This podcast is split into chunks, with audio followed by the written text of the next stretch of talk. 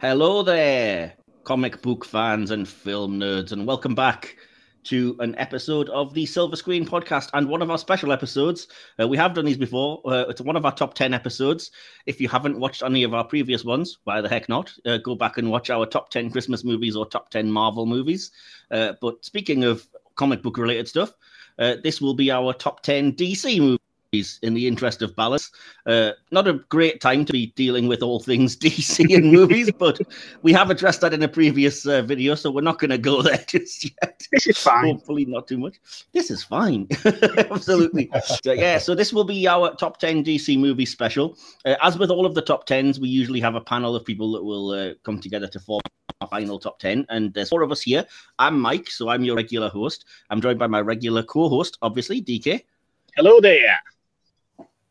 Awesome. Hello, DK. Uh, we're joined again by DK's friend Nick, who you may know from our Predator review. Hello there. Awesome. And uh, we are also joined by our friend Theo, who you may know from the Big Screen podcast. Hello. so uh, we are a wide range of uh, different various age groups and things, and we're all over the internet. But uh, we all, I think, have in common that we're all DC fans, uh, at least to some extent. So we've all picked our top ten list.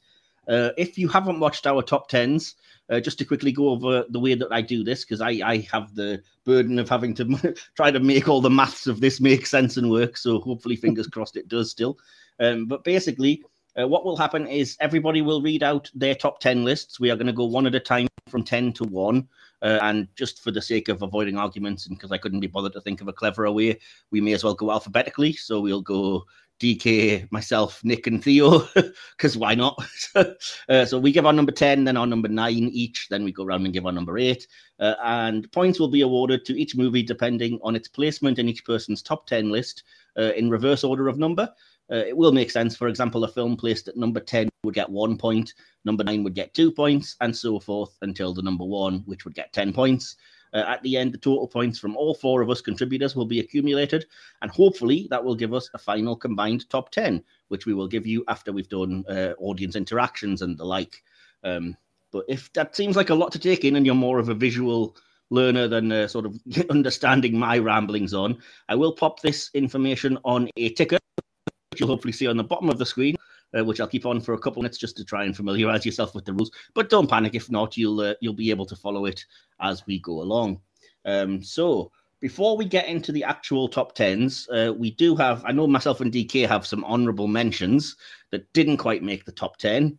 Um, but before any of that, I also I wanted to go to DK uh, because we want to get this out of the way. I know that you had a dishonorable mention that you wanted to have a little ramble about DK. Yeah, I'm sorry if anybody's got this in their list, but as, as well as my honourable mentions, I have one dishonourable mention. I don't want to go over the retread the path that we went over yesterday, but it's got to be Batman versus Superman. There, That's there was the audience have switched off. That's yeah, great. yeah. Well, fuck. Uh, there was more than one misstep in Snyder's Man of Steel movie that I could just about, just about forgive them for. Had they moved on and built Superman up from the ground up, but tonally, to me, Batman vs Superman is just another shit show. Aside from a couple of decent scenes, primarily involving Gal Gadot, it's plainly obvious that Snyder had zero idea of what to do with the characters past whatever uh, Frank Miller Elseworld tea he'd been sucking on. Not only did it completely destroy a production in which, arguably, and I want to emphasize this, the two most recognizable heroes in comics lore appeared alongside each other, but it set the tone for the continued car crash that followed. I mean, Jesse Eisenberg as Lex Luthor for, yeah. So, as much as I like Snyder's earlier movies, I just cannot forgive him for that. So, apologies, but that's my uh, dishonorable mention. Okay. Does anybody want to jump in with any thoughts or opinions on that then? I'm uh, I'm going to say happily mine that is not in my list, so uh, I will be sticking Okay. around for the rest of the uh, podcast. Uh, Fair, fair I, enough. I, probably, I probably have um, a better opinion of it, uh, Hmm. but yeah, I'd, I'd agree with quite a lot. I was just going to uh, say the same. I don't feel quite as vitriolic towards it as DK does. And I will say that in the interests of balance, I don't hate the film. I can see all the problems with it. And Eisenberg is a strong one, and Snyder's kind of seeming contempt for the characters and Batman being a killer as much as people whinge about, oh, he does it all the time, does does rub me up the wrong way. But having said that, it is probably one of the best cinematic versions of Batman that we've had. It's definitely some mm. of the best fight scenes because at least you know they can do that. Um, and yeah, I did really like Affleck's, uh, or should I say, yeah. Batfleck. Um, yeah, yeah, and I think what's happened with it is uh, is a real shame because uh, that was a real strong point of the movie for me. Um, it is. I just think it was a it was a very strange way to introduce a Justice mm. League with a Batman that's pretty much on his way out. Oh, definitely, yeah. I mean, like I said, there's missteps galore, but in terms of the actual film itself, like I said, people have ranted about it enough about that it's the only good part, but the sort of Arkham Asylum inspired sort of attack on all the goons and KGBeast uh, that happens in that film is still at least a good sequence and better than, in my opinion, anything we got in Snyder's Justice League. But that's a different argument for a different time. uh, so, Theo, any last thoughts before we move on on that one? I mean, I liked it. I went to see it twice in cinemas, so. That's fair enough. I mean, people yeah. are allowed to like these things, you know. Yeah, yeah. I mean, uh, if, if, you like it, fair play to you. Just, just funny. Don't get wrong. I don't love it. I don't think it's like a masterpiece or anything. But like, it's a fun watch. Like, I can watch and yeah. kind of switch off and just enjoy, like, yeah, some nice visuals. And Batfleck is a really strong Batman. Yeah, but, definitely. Yeah, it's just I don't know. It's just kind of it's an all right film for me. It's just like I don't yeah. even mind the battle with Doomsday at the end, and I mean, yeah, as you said, Wonder Woman's great in it at least. And mm. if it hmm. wasn't these characters with this level of kind of baggage, you have to be at least you know somewhat subservient to. you. I don't think it would be as bad. But and I have to admit, when they did the sequence where they showed you all the Justice League members on the laptop, a little bit inside of me did get a bit excited. I was like, okay, you set this up way too early, but seeing all the icons and seeing like yeah. little videos, I was like, oh, okay, okay, cool. I think I hope nothing goes wrong with this. You thought? yeah. oh dear. the Flash. I hope that uh, Lex Luthor has a career in graphic design though, because he's fantastic at designing superhero logos, as it turns yeah, out. Yeah, you basically just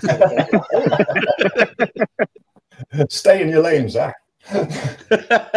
anyway, uh, we'll move on from that, and I'll take this uh, little ticker tape off the screen now because you've all had a chance to hopefully look at that. So there we go. I, I would just stand um, very quickly that the uh, the director's cut is moderately better. Yeah, extended cut. Yeah, it is yeah. better. It is.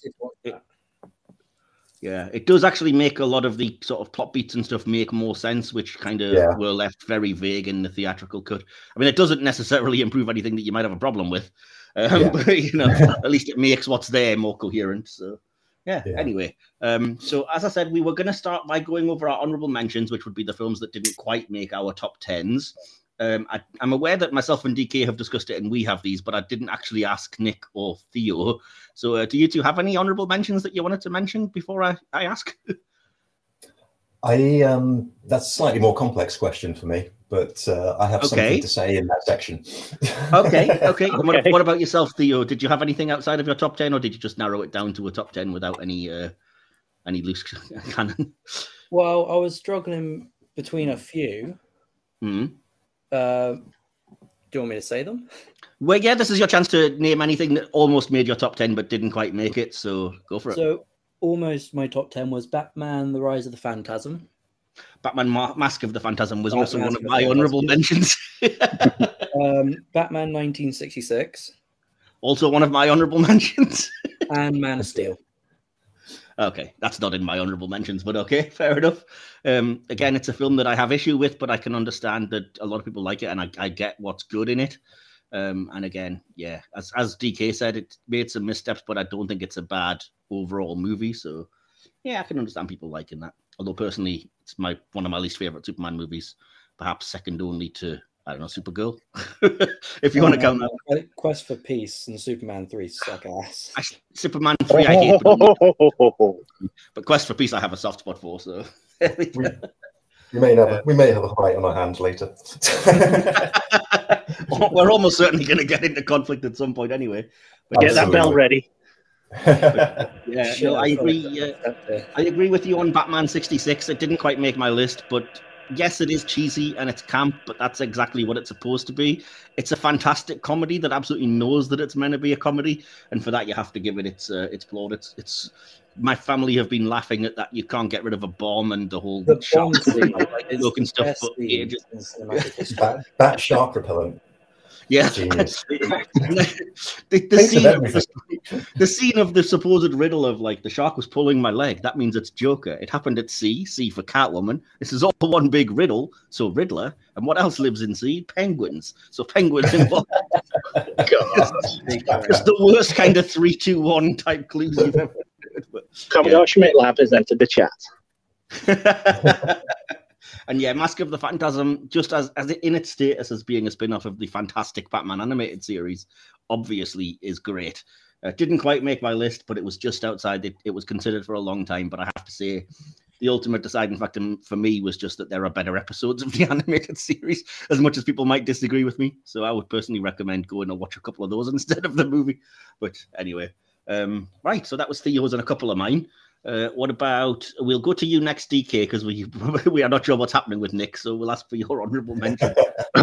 Okay, I've got uh, Dark Knight and Batman Returns. Uh, it Oh, pained Dark Knight is not in your list.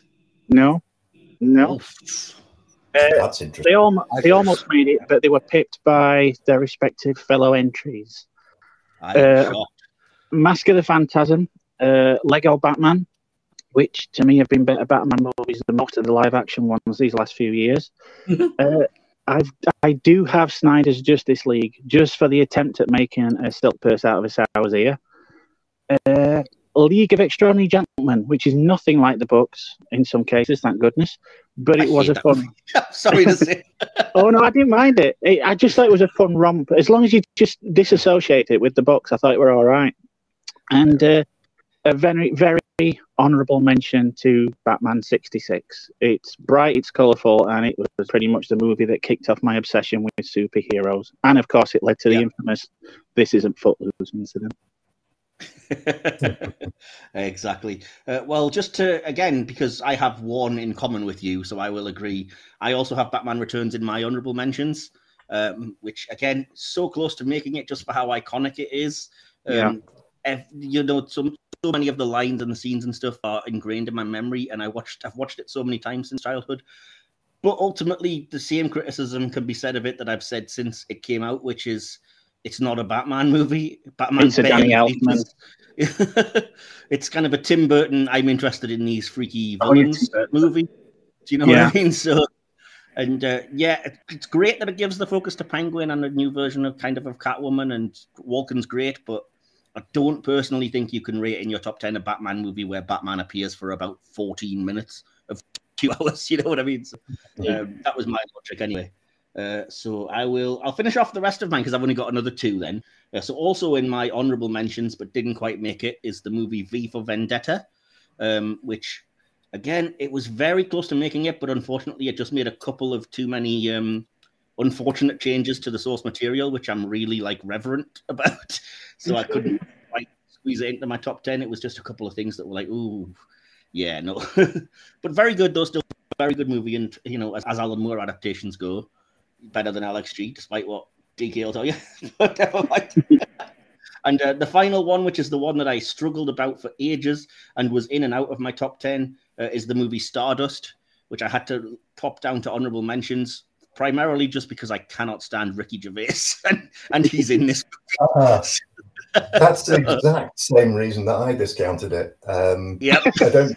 I don't necessarily have a problem with Ricky Gervais as Ricky Gervais, but when he's Yeah. in a film and he's Ricky Gervais, it just takes you out of it completely and I just just- I- destroys any sense, any suspension of disbelief you might have had. I've just developed a hatred for him as he gets more and more bigoted lately, but that's Yeah. you know to each their own. But um, but no, Stardust is actually like I said. With that aside, it is such a good movie that I really wanted to try to squeeze it into my top ten, but I just couldn't justify some of the casting choices. And as you'll hear a lot, like I said, the book is better, so just you know use that maybe. um, right, so yeah, Nick, what's the sitch with your uh, honourable mentions then? Well, uh, I'm going to be honest. I actually uh, struggled a lot more with the top 10 uh, DC movies than I thought I would. Uh, When I first heard about it, I was like, oh, yeah, that'll be easy. 10 films, no problem. Mm. And when I've come to actually look at them, I, it turns out maybe I'm not a DC fan at all. But um, I, I, It's difficult to be fair. You'd think- there's more, and then it's actually there's in terms of great, like ex epic movies, Mm. there is probably less than you'd think, really. yeah, so I, there's there's a little filler in my top ten, if I'm honest. Um, Okay. So, uh, but I will I would give a, I, I'm going to give an honourable mention to um, Zack Snyder's Justice League as well. I know it's sort of not um, not technically allowed because of um, it never got a general release, uh, but but yeah, I mean, apart from being worlds apart from the uh, Joss Whedon version. Um, That's a matter I, of got, I got a lot of time for it, which which actually you need a lot of time for it because it's what four hours long or something. But uh, Yeah. but yeah, it did it did make me sad that the sort of a little bit sad that the Snyderverse didn't continue because I would have liked to have seen where that went. Again, not not saying it's perfect or um, or anything along those lines, but uh, but epic it certainly is, and you know it's it's given enough time that that amount of characters need to have. Uh, I think, but uh, Okay. but yeah, so honourable mentions, yeah, probably. Um, I'd probably say uh, Batman Returns, and for similar reasons. Uh, Mm. Now you've said that, that sort of occurred to me, but yeah, it's it's a it's a Tim Burton film. It's not a Batman film.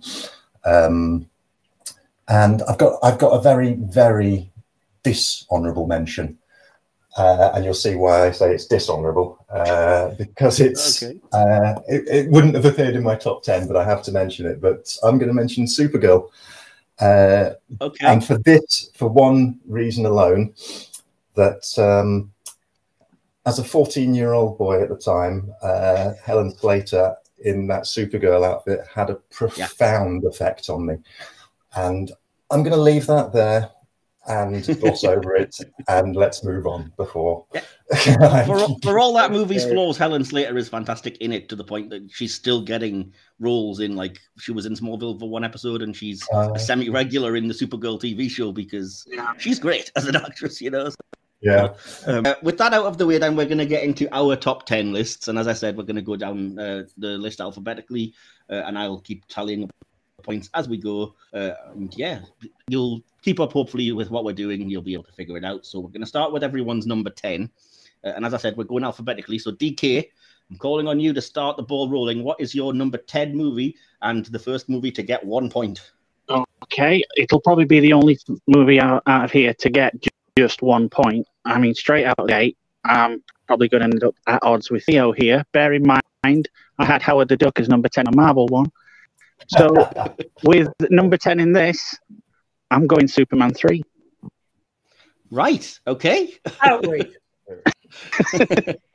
Superman 3 it is. And uh, other than, you know, discussing the incredibly traumatic horror movie friggin' assimilated robot woman at the end of the movie, which I'm sure we'll touch on, why else might you love or hate Superman 3? It's cheesy, it's garbage, it's your Richard Lester following on from what he did with Superman 2, and it's a Richard Pryor vehicle. But Hmm. it's got some of the best scenes in the Christopher Reeve series. Uh, again, really? I think so. That fight between Okay. Clark and Superman in that junkyard, I think that's one of the highlights of the entire series. Yeah. I, I just, I can it, get on that. Agree with that. it- it's mostly for laughs, as you would expect from a Richard Pryor. But it does have scenes in it, and I grew up with it, and so I'm just going to stick with it. So screw you all. You're allowed. There's a. I. I. I will say I like. Um. What's her name? Annette O'Toole as Lana, and I like the first half hour when Superman's heroing in Smallville. But other than that, it's pretty irredeemable. It's my least favorite Superman. Oh, I love it, and I love I love the, t- you. the TV version even more, which has uh, got quite a few extended Oh. scenes.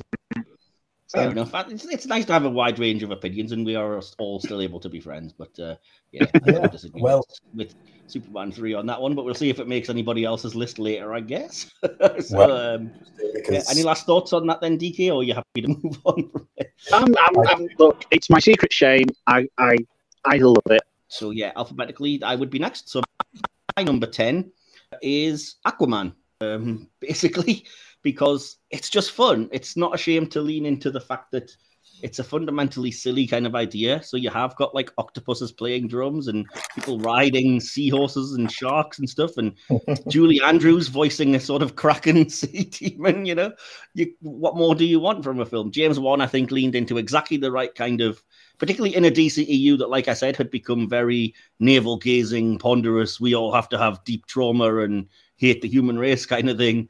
It was nice to have a little bit of fun and see an actual heroic origin that was heroic. And I never thought in my life that I would live to see the day when Black Manta would appear with an accurate comic book helmet on the big screen because that is effing ridiculous.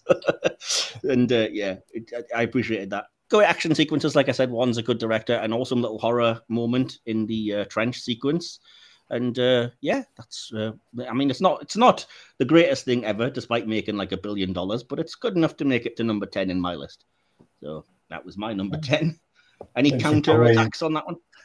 not not a counter. Probably um, probably Manta being it is one reason why I didn't include it in my top ten because oh. it, it's a little bit too ridiculous. But um, yeah, it's an enjoyable film. Uh, the the actual the the the the costume.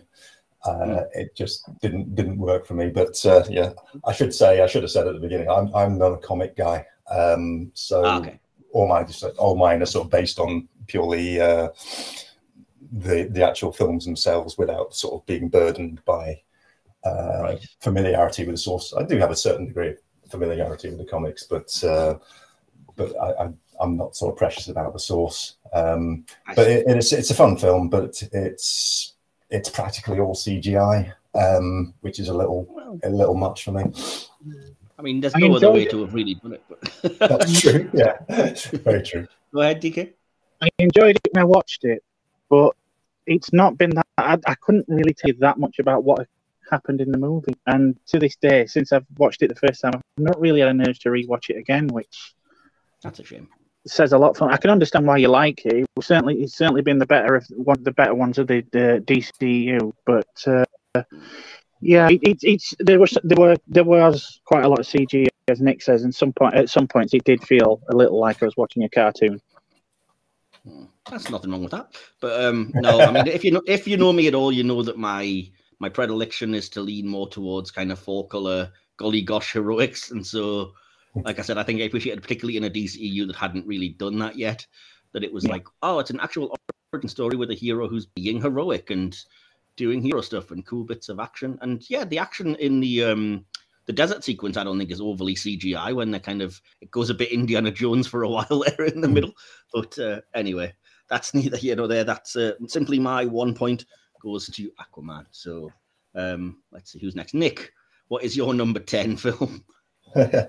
like I say, a little bit of filler at the uh, this end of the list, but uh, mine is actually Man of, Man of Steel.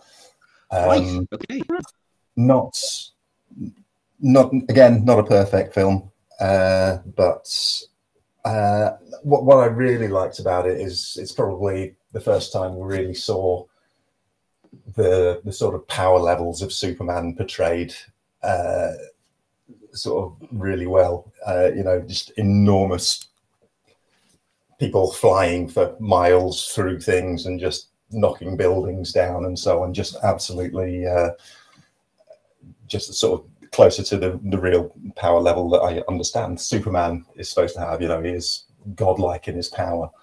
Um, so I appreciated that. Um, I like Henry Cavill as Superman. Uh, there's some there's some silliness in there, no doubt, uh, but I, I, just find it really watchable. Um, I, I, could, despite you know, potentially bloated um, runtime, uh, I could sit and watch it quite easily. Um, that one, and it was it was the beginning of the Snyderverse, and there was an element of hope there for a while. uh, but uh, but yeah, I, I, I quite like it. I just can't I can't quite give it that kudos just because I don't I don't think I think that's a misunderstanding of Superman that it's all about what power level he has to have and stuff and making oh, it, yeah. uh, oh, you know, superpowers is all what it's about, and he's great. And it's like, no, you're missing the point. It's all about the human side. And speaking of which, having a father who basically goes, "Yeah, let people die, dude. Protect yourself," is literally the opposite of what Jonathan Kent should be saying. Yeah. Um, Yes. so, Yeah. So yeah, uh, not a great. Although I do love the, I will say the half hour intro on Krypton is fantastic, and a lot of Mm. scenes and uh, sequences are pretty good in there. So not the worst thing, and you can see why people are clamoring for a sequel because there's enough there that I think you could correct any mistakes quite easily in a sequel. Uh, bring Yeah. the character closer to its kind of comic book origin, and uh, and you know if you had that kind of action with a bit more restraint, maybe uh, it could be good. But anyway, so yeah, Man of Steel, one point for your number ten. Uh, Theo, you've been very quiet. What's your number ten film? Um, okay, I might, I might, I don't know. This might piss some of you off. Uh, That's what we're here for. my, my number ten is uh, Watchmen. No, no, no, no. No, no, yet. not at all. No not not pissed off here either. oh yeah! I thought I was gonna get. I thought I was gonna Nope. get demolished. For this. um, the reason I put it at ten is because um, I I don't know. It just it, I liked it. I liked like some of the characters, and some of it was really fun to watch. But I hmm. couldn't just I couldn't back the whole film. The Right. whole film felt kind of sluggish at points, and some things were a little bit unnecessary. Right. But then again, there are some amazing characters in there, so it's just it was a Yeah. very mixed film for me, and it was quite like mid among my like rating of it. So it just makes sense that I'd put it ten. Oh, that's where you're going to dis- get some disagreement, I think. But Yeah, might, might be might be the opposite of what you thought. Yeah. yeah, but no, I, I, I mean, I appreciate that. You put it at your number ten, so you obviously enjoyed it, and it gets Mhm. one point out of you. So, um, and yeah, it's good. Yeah, So it's got Yeah, some it'll- great characters, just some Yeah. yeah. a bit slow. I, c- I can understand where there are flaws as well because I've mentioned it before. In as much as whenever I've been sort of mentioning, you know, reviewing the film or praising it, that Zack Snyder really does get in his own way a little bit much. Less so in Watchmen than some other cases, but I think the level of uber violence and slow mo were both Yeah. completely unnecessary to the film, and it's kind of like just calm down a little bit, you know. But uh, anyway, yeah. So that might be one reason why it's maybe lower on your list. But uh, anyway, that's uh, one point for Watchmen. Uh, so DK, we're back to you. What's your number nine film? It's uh, V for Vendetta. As I say, I'm not as beholden to the source material as as you were, but I think it's a decent uh, a decent Alan Moore adaptation. As I say, uh, it's when the Wachowskis were still pretty, they were still quite a rising star in Hollywood, uh, and he's got great performances, some beautiful scenes. I think the John McTeigue did a fantastic job on the direction. Uh, certain sections like the God is in the Rain and the Domino scene uh, with the score by Dario Marianelli. I just think uh, just beautiful. It's not something I can watch over and over, especially in today's political climate. But uh, if but when it is on, I I will without a doubt sit and watch it through. Yeah, definitely. I agree with you. The performances are fantastic. Natalie Portman, as you would expect, is great. She's a great actress most of the time when she's not around George Lucas. Um, Pretty much everyone So, uh, yeah. McGregor, I think. But yeah. but uh, yeah, and um, uh, despite the kind of, I know that the behind the scenes stuff about the fact that it was going to be what was it, James Purefoy who played V, and then they Oh, replaced him with Hugo Weaving because they had a mask on anyway, so it didn't make a difference to anything. But I do think Hugo Weaving was the wiser choice, even if it is only a voice role for half of it. Um, Yeah. And again, a lot of the stuff they do adapt is very fantastic action, and ultimately the message is intact. It's just a shame that, like I said, they feel the need to for me, they just over egg the whole like, ooh, the government are so corrupt. Look at this golden, opulent bathroom. And she's like, all right, calm down. but uh, yeah, it's a great movie though. I do recommend everybody watching that and and or reading the comics, so the graphic novel, I should say. And, Yeah, uh, yeah. a yeah. The reason the reason I didn't uh, include that in my list is actually very poor of me. Um, when I was, it was a contender, uh, but I haven't seen it for a long time. Uh, and this is one of the, um, as I say, I'm not a comic guy, but uh, this is one that I had read the uh, the source for many yeah, too many years ago. Um, but the reason I didn't include it was because I couldn't work up. It's been a long time since I've seen it, and I couldn't work up the enthusiasm to watch it again. So I automatically discounted it for that reason. But if I If it had, hasn't appealed you enough to make you, then it's the film's flaw in a way. So it makes That's- sense. yeah. Uh, that's that's what I thought. Um, Yeah. But it could well be that if I had watched it again, I'd have been like, "Oh, actually, I love this. It's got to be in." So uh, Yeah. Yeah. I, I was similar, but I think that's why I made honorable mentions because I was like, if I had just come off watching it, I'd be like, this is great. But then it kind of, yeah, it sleeps in your head a little bit when you haven't seen it for a while. And it's kind of like, oh, yeah, that's Yeah. cool. I haven't seen Never that. mind. um, right. So my number nine then, um, and I promise I am not joking. My number nine is Teen Titans Go to the Movies. Um, okay, I'm just waiting, waiting for everyone to pick their jaws up off the floor here. I will go to bat for this film any day of the week. It is the hill I'm more than willing to die on. I know it shouldn't work. I know the TV series is purely for children as much as it is fun to sometimes sit and watch if you're babysitting or whatever. But this movie is a hundred times better than it has any right to be. It is a marvelous satire of superhero cinema, which I think we need, particularly uh, given the breadth of it right at the moment a, a fantastic musical, which has surprised the heck out of me, uh, where all the songs are great and catchy, including the intro to the Teen Titans or Robin lamenting that as a sidekick he never gets his superhero movie, um, or like Michael Bolton turning up to sing a song that's simply called "Upbeat Inspirational Song About Life" because all movies have to have that. It's just it's it's fantastically tongue in cheek. There's even a Stan Lee cameo, even though it's a DC movie, because it's that kind of like irreverent. but yeah, um, I actually like the show, the Teen Titans guy. I, I enjoy it for what it is, but I fully accept that the, the target audience is very young children, and the Teen Titans cartoon is probably the better sort of animated thing for, for more adult viewers. In comparison to you guys, I am a very young child. yeah, well, that's fair. I mean, I don't think you're quite as young as that target audience, but yeah, I would recommend if you if you were put off by the idea of like, oh, it's a kids type thing, it's not going to be great. Give it a go. You might well be very surprised at how subversive and how kind of um, fun basically it is. Because as I say, the only reason I saw it was because my niece and nephew uh, dragged me to the cinema. Uh, they wanted to go see it, and they had to have a chaperone, and I'm the resident geek of the family, so they were like, "Well, you're going to like it more than any of us, at least." And I groaned and sat there waiting to hate it, and it's now one of my top ten DC films, and I have the Blu-ray, and I watch it all the time whenever I'm feeling down because it's just fun. So yeah, Teen Well, Titans I- go to the movies. Got two points from me. yeah, I have absolutely no opinion on it. I'm not familiar with the film. I'm not familiar with the Teen Titans at all. Wow, But okay. I've got to be. I've got to say, you've sold it pretty well. So maybe I'll check it out. There is no better way to familiarize yourself with the Teen Titans. The film literally opens with a rap that introduces all five of them and what their powers are. Sold. sold. so yeah, uh, Nick, you are uh, next up. What's your number nine film? Okay. Uh, number nine, I have Wonder Woman. The um, Okay. the Snyderverse version, I guess, but not Uh, Patty Jenkins. Uh, Upload Jenkins, indeed. Yeah, yeah, it's fair enough. it's a solid film. Um, I think it proved wrong the fallacy that um, you know female superhero movies don't work. You know, if you actually Yeah. take the time and put some effort into making them good, then maybe they will be successful. Uh, Yes. Because yeah, we could name the previous ones there that were you know Yeah. left lacking in many ways. Well, you did. You named Supergirl already, but just to name and shame Catwoman, whatever the heck that was. I like it. There's some great action, particularly the No, no Man No Man's Land uh, sequence. Mhm. Um, I mean, actually, I suppose we really have Snyder to uh, thank for this, but the Wonder Woman theme is. Yeah, Hans Zimmer theme. Yeah. Thank you. Uh, I didn't know that, but uh, yeah, Yeah, yeah, yeah. Uh, it- it's very stirring, uh, and I love it when it comes up. Yeah, um, Yeah.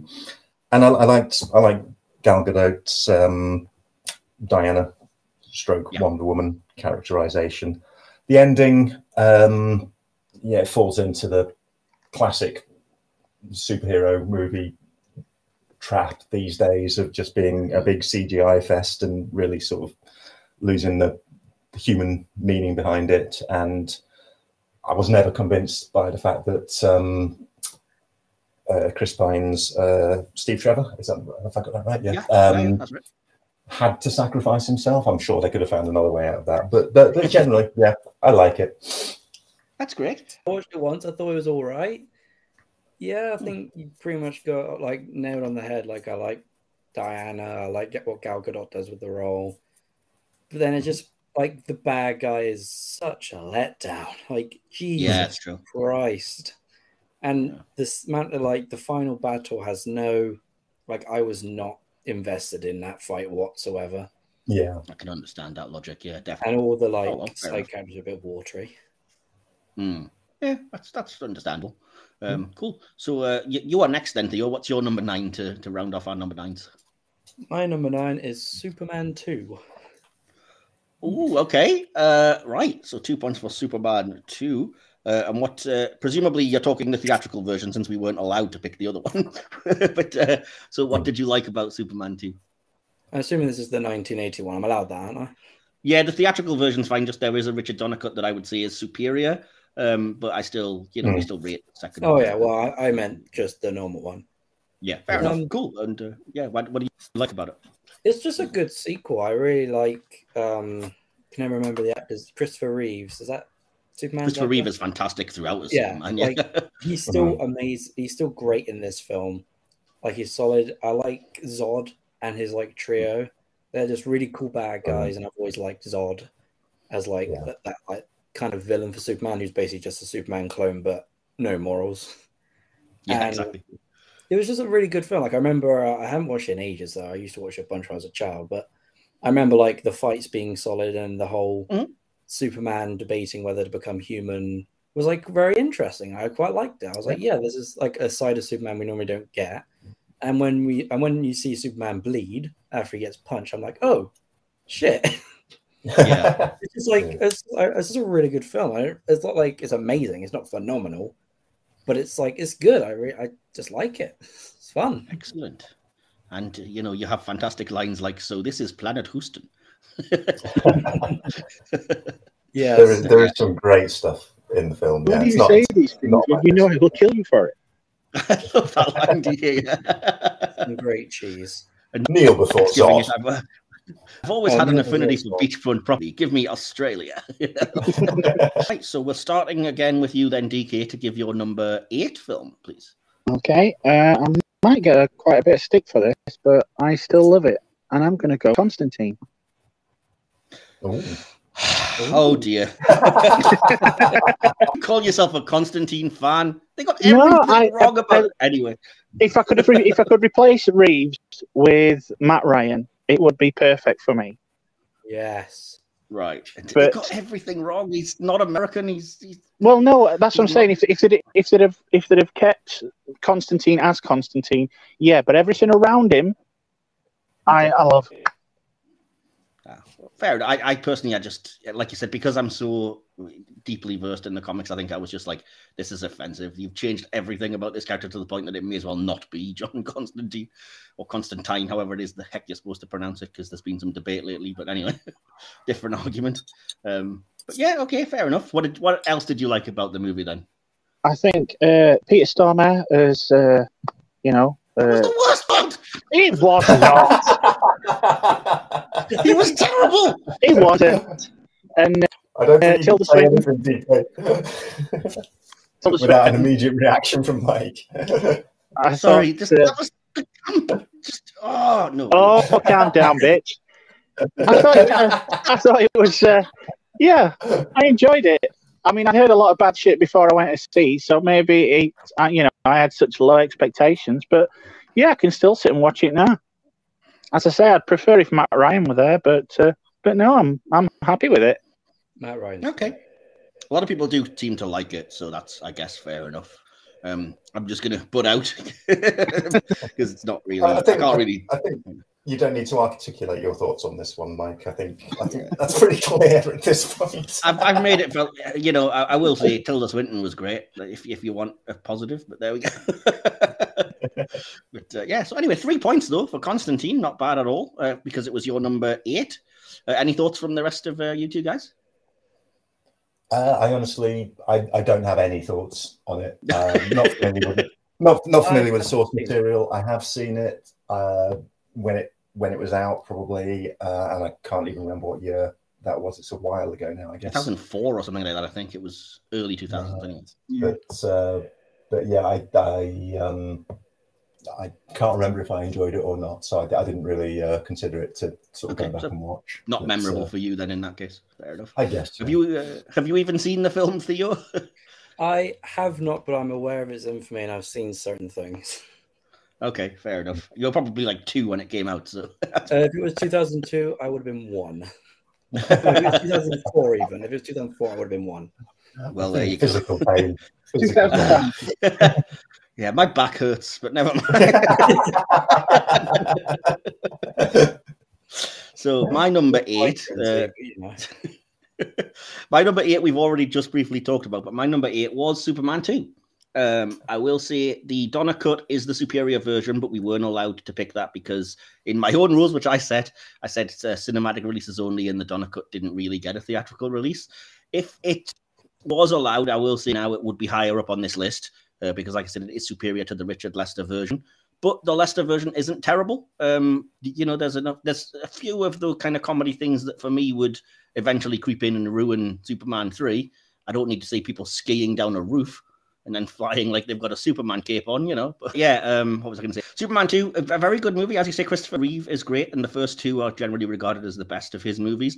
Margot Kidder is always great as Lois Lane, and the kind of sacrificing your powers to live a normal life plot is so good that they just ripped it off for Spider-Man 2 wholesale. So it's obviously a good idea. So, but uh, Yeah, yeah, lots of cool moments, and I also like the fights. I think even though they are the polar opposite of Zack Snyder in that they seem a lot more contained and a lot kind of um, like there's some actual weight and what have you to these people, you know, punching each other around and uh, flying into billboards and Marlboro cigarettes or whatever. but, but yeah, I think it's a very good movie and it's definitely worth a look. But I would say if, if you have a choice between the two, go for the Donner cut. And uh, Yeah. that's all I mean, that's we can say about it. that's that's a good point. You know, the um, the Donner cut and what happened, you know, the whole story behind uh, what Hmm. happened with with that. You know, I would, would have loved to have seen one and two as you know the complete Donner vision.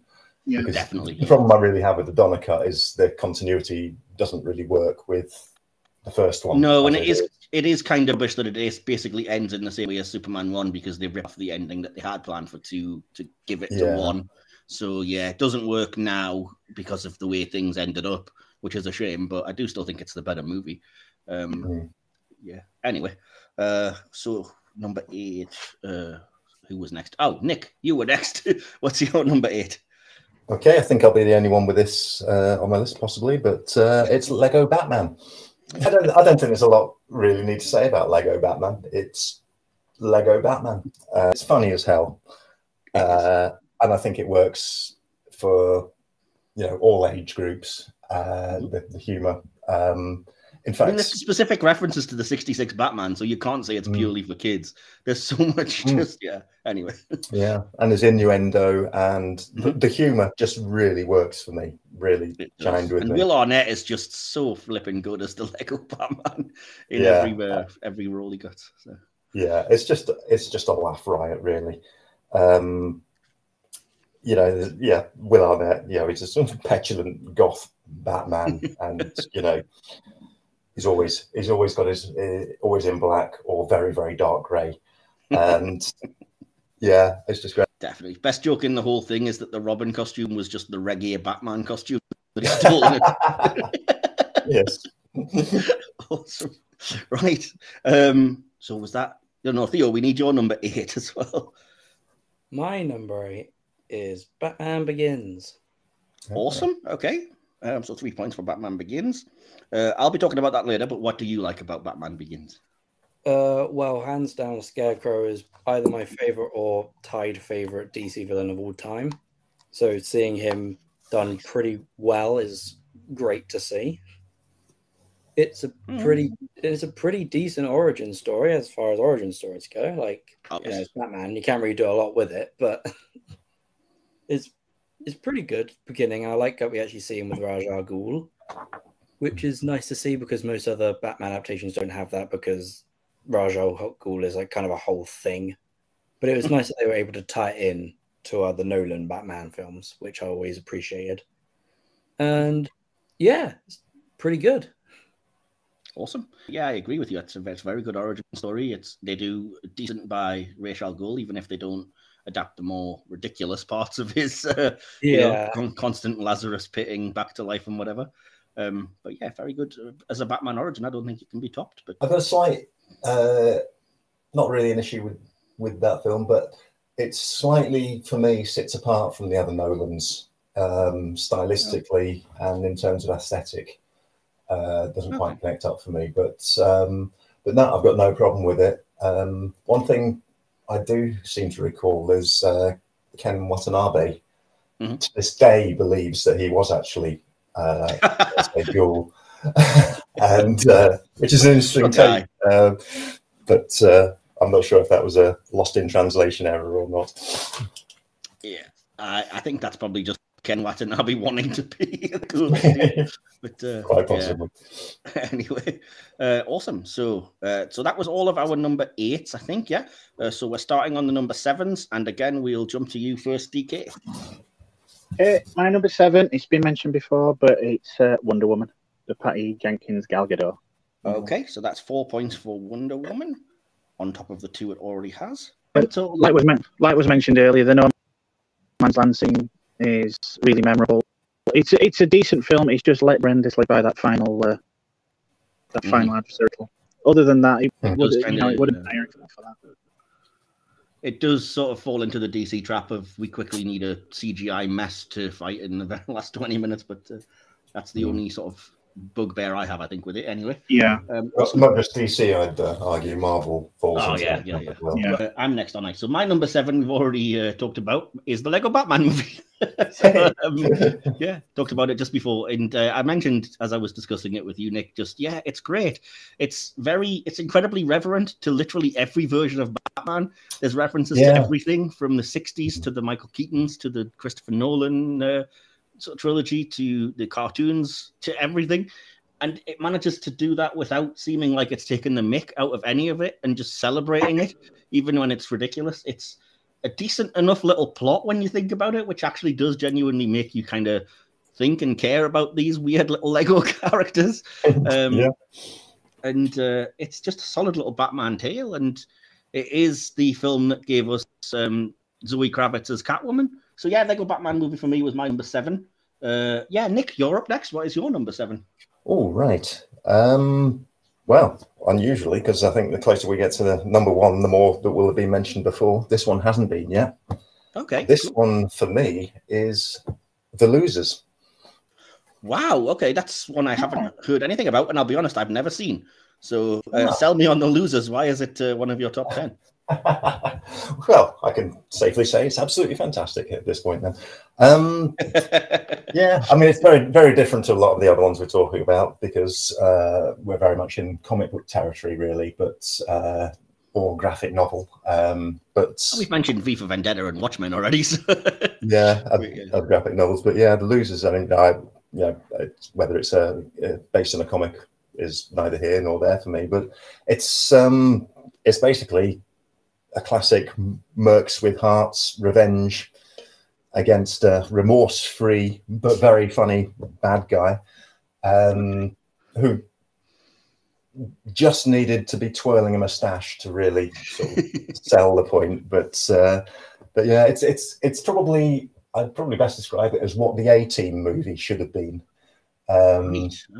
Yeah, of disparate characters. It's got a great cast: uh, Idris Elba, Chris Evans, Zoe Saldana, um, and others. Um, it's it's funny. There's wisecracks and banter, solid fights, things blowing up. Uh, it's got a really cool stroke kitsch soundtrack. Nice. Uh, there's there's there's betrayal you can smell coming a mile off, admittedly.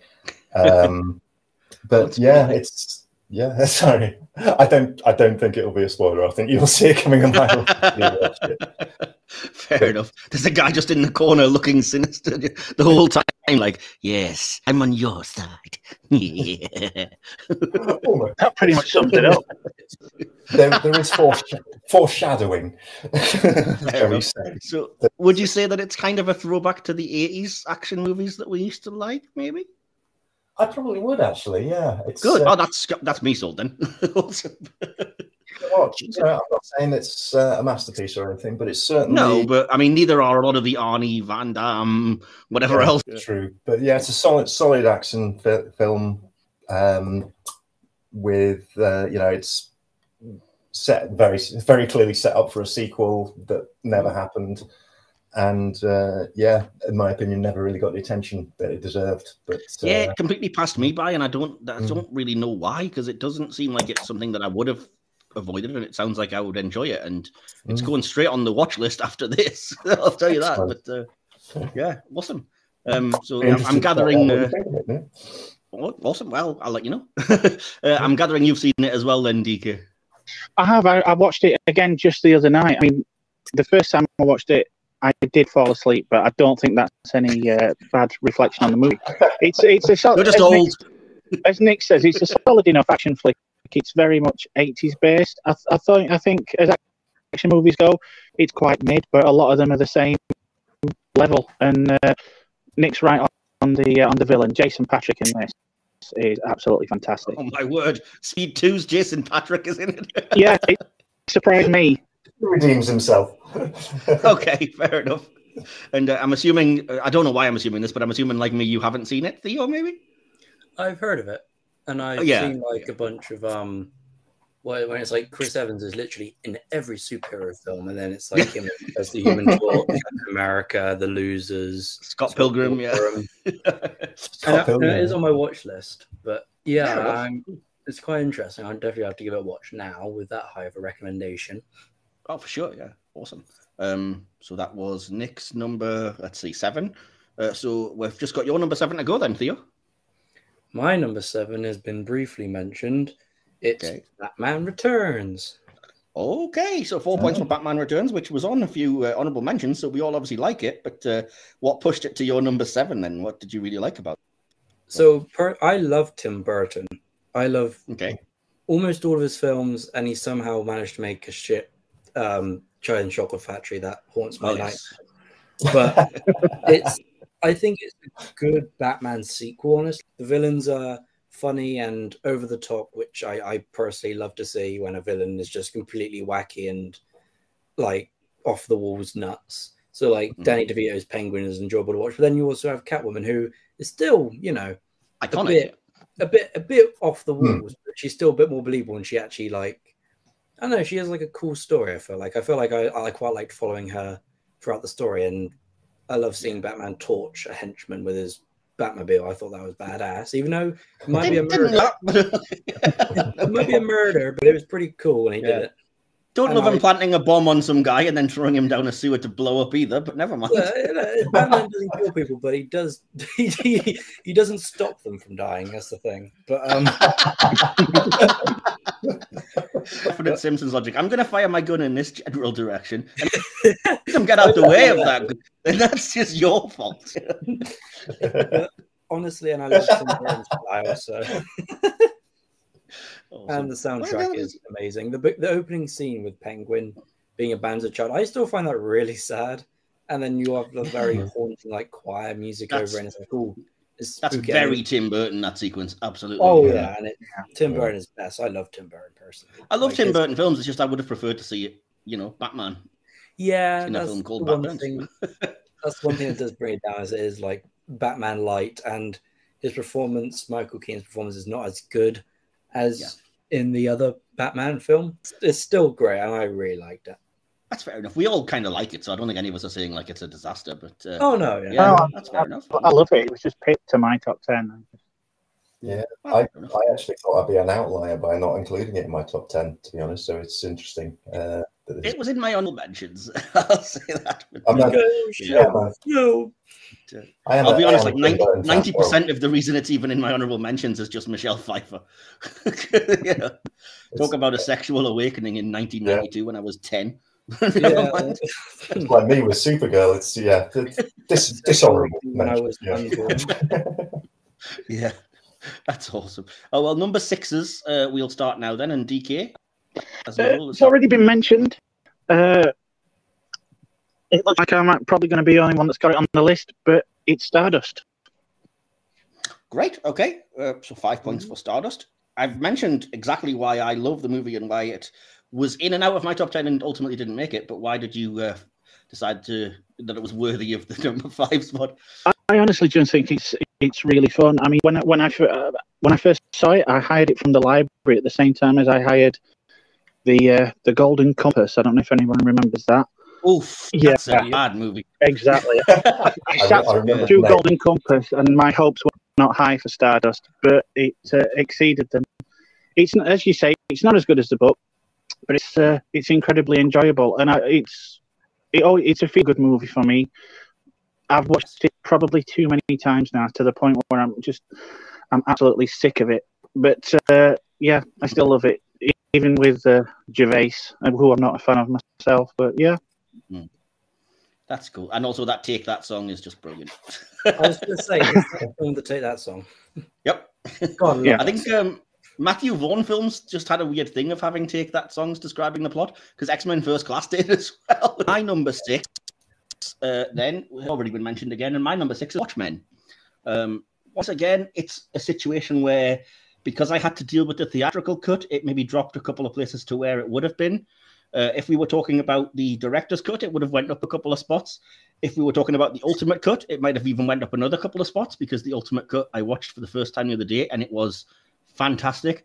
The way that the Tales of the Black Freighter stuff threads in and reinforces the plots and stuff in the same way that it does graphic novel. I think it really works. It's a shame that the studio wouldn't kind of back the idea of this, I guess, four-hour movie. But you know, Snyder makes four-hour movies, and if we're going to pick one of the two of them, I know which one I'd rather watch. But uh, I think yeah, it just reinforces so much more. And the director's cut, the fact that it, reinst- it restores the um, the murder of the original Night Owl, which I think is crucial to the plot, Yeah. to the point that it was criminal that the theatrical version left it out. Um, but yeah, so uh, but Watchmen having had that, it's just fantastic. It looks gorgeous. Whoever the kind of set designer and um, costume designers were, did such a good job capturing that world. Um, it's got the best little intro sequence of perhaps any film I've ever seen. The kind of uh, world building setup, kind of doing well because I think he kind of has this thing about not loving superheroes, and it is a deconstruction of that. So Yeah. for me, I think that's a great melding of director and plot in a way that the DCEU probably wasn't. Um, and great performances. I mean, Jack Bailey as Rorschach, fantastic, uh, Mm. specifically. But yeah, and just a great plot. As I said, the book is better. It's always going to be. Um, it's literally my one of my top two books of all time, along with The Hitchhiker's Guide to the Galaxy, even though it's a graphic novel. Um, but yeah, Watchmen, my number six, solid five points from me. Uh, so, Nick, what about you? What's your number six? Okay then. My number six, and I'll explain why, is Superman 3. So it's Okay. pretty high up on the list. Okay. This is this is a really personal one for me. it's an Um, O'Toole, isn't it? It's not, no. It's, Oh shit, it was for um, me. Yeah, it's a it's a really personal one for me. Uh, this is when this is when I really got into movies, and Okay. by movies I mean movies, not films. If you see what I mean. Uh, it was the first film I saw multiple times at the cinema. It was the first film I went on my own to see because I'm that old, basically. Um, so I was around. Surely, surely, surely you were traumatized by that weird robot woman at the end. I still yeah. have Well, nightmares about that. but um, a mutual friend of uh, mine and DK, uh, I was talking about this with him, but uh, he, he said that's going to get a mention that bit when you talk about Superman three, and yeah, it has done a couple of times. But It's uh, all I can think of from that film. It haunts my dreams. but it's it's you know it's not it's not a well thought of film i will admit that uh, but I, I absolutely loved it like i say it, it made me it made me see it more than once at cinema when i was I can uh, respect that. No. 13 um, uh, and actually go on my own to the cinema to see it uh, and you have to bear in mind as well that this was out around the same, same time as return of the jedi which i also Yeah. cinema. And this is the one I chose to see on my own and multiple times. So, uh, I can't necessarily condone that behavior. But... I know. yeah, Yeah, there's a limit, mate. I've, I've crossed the line now. I know, but I was thirteen. Give me a break. so uh, yeah, but um, I mean, Christopher Reeve.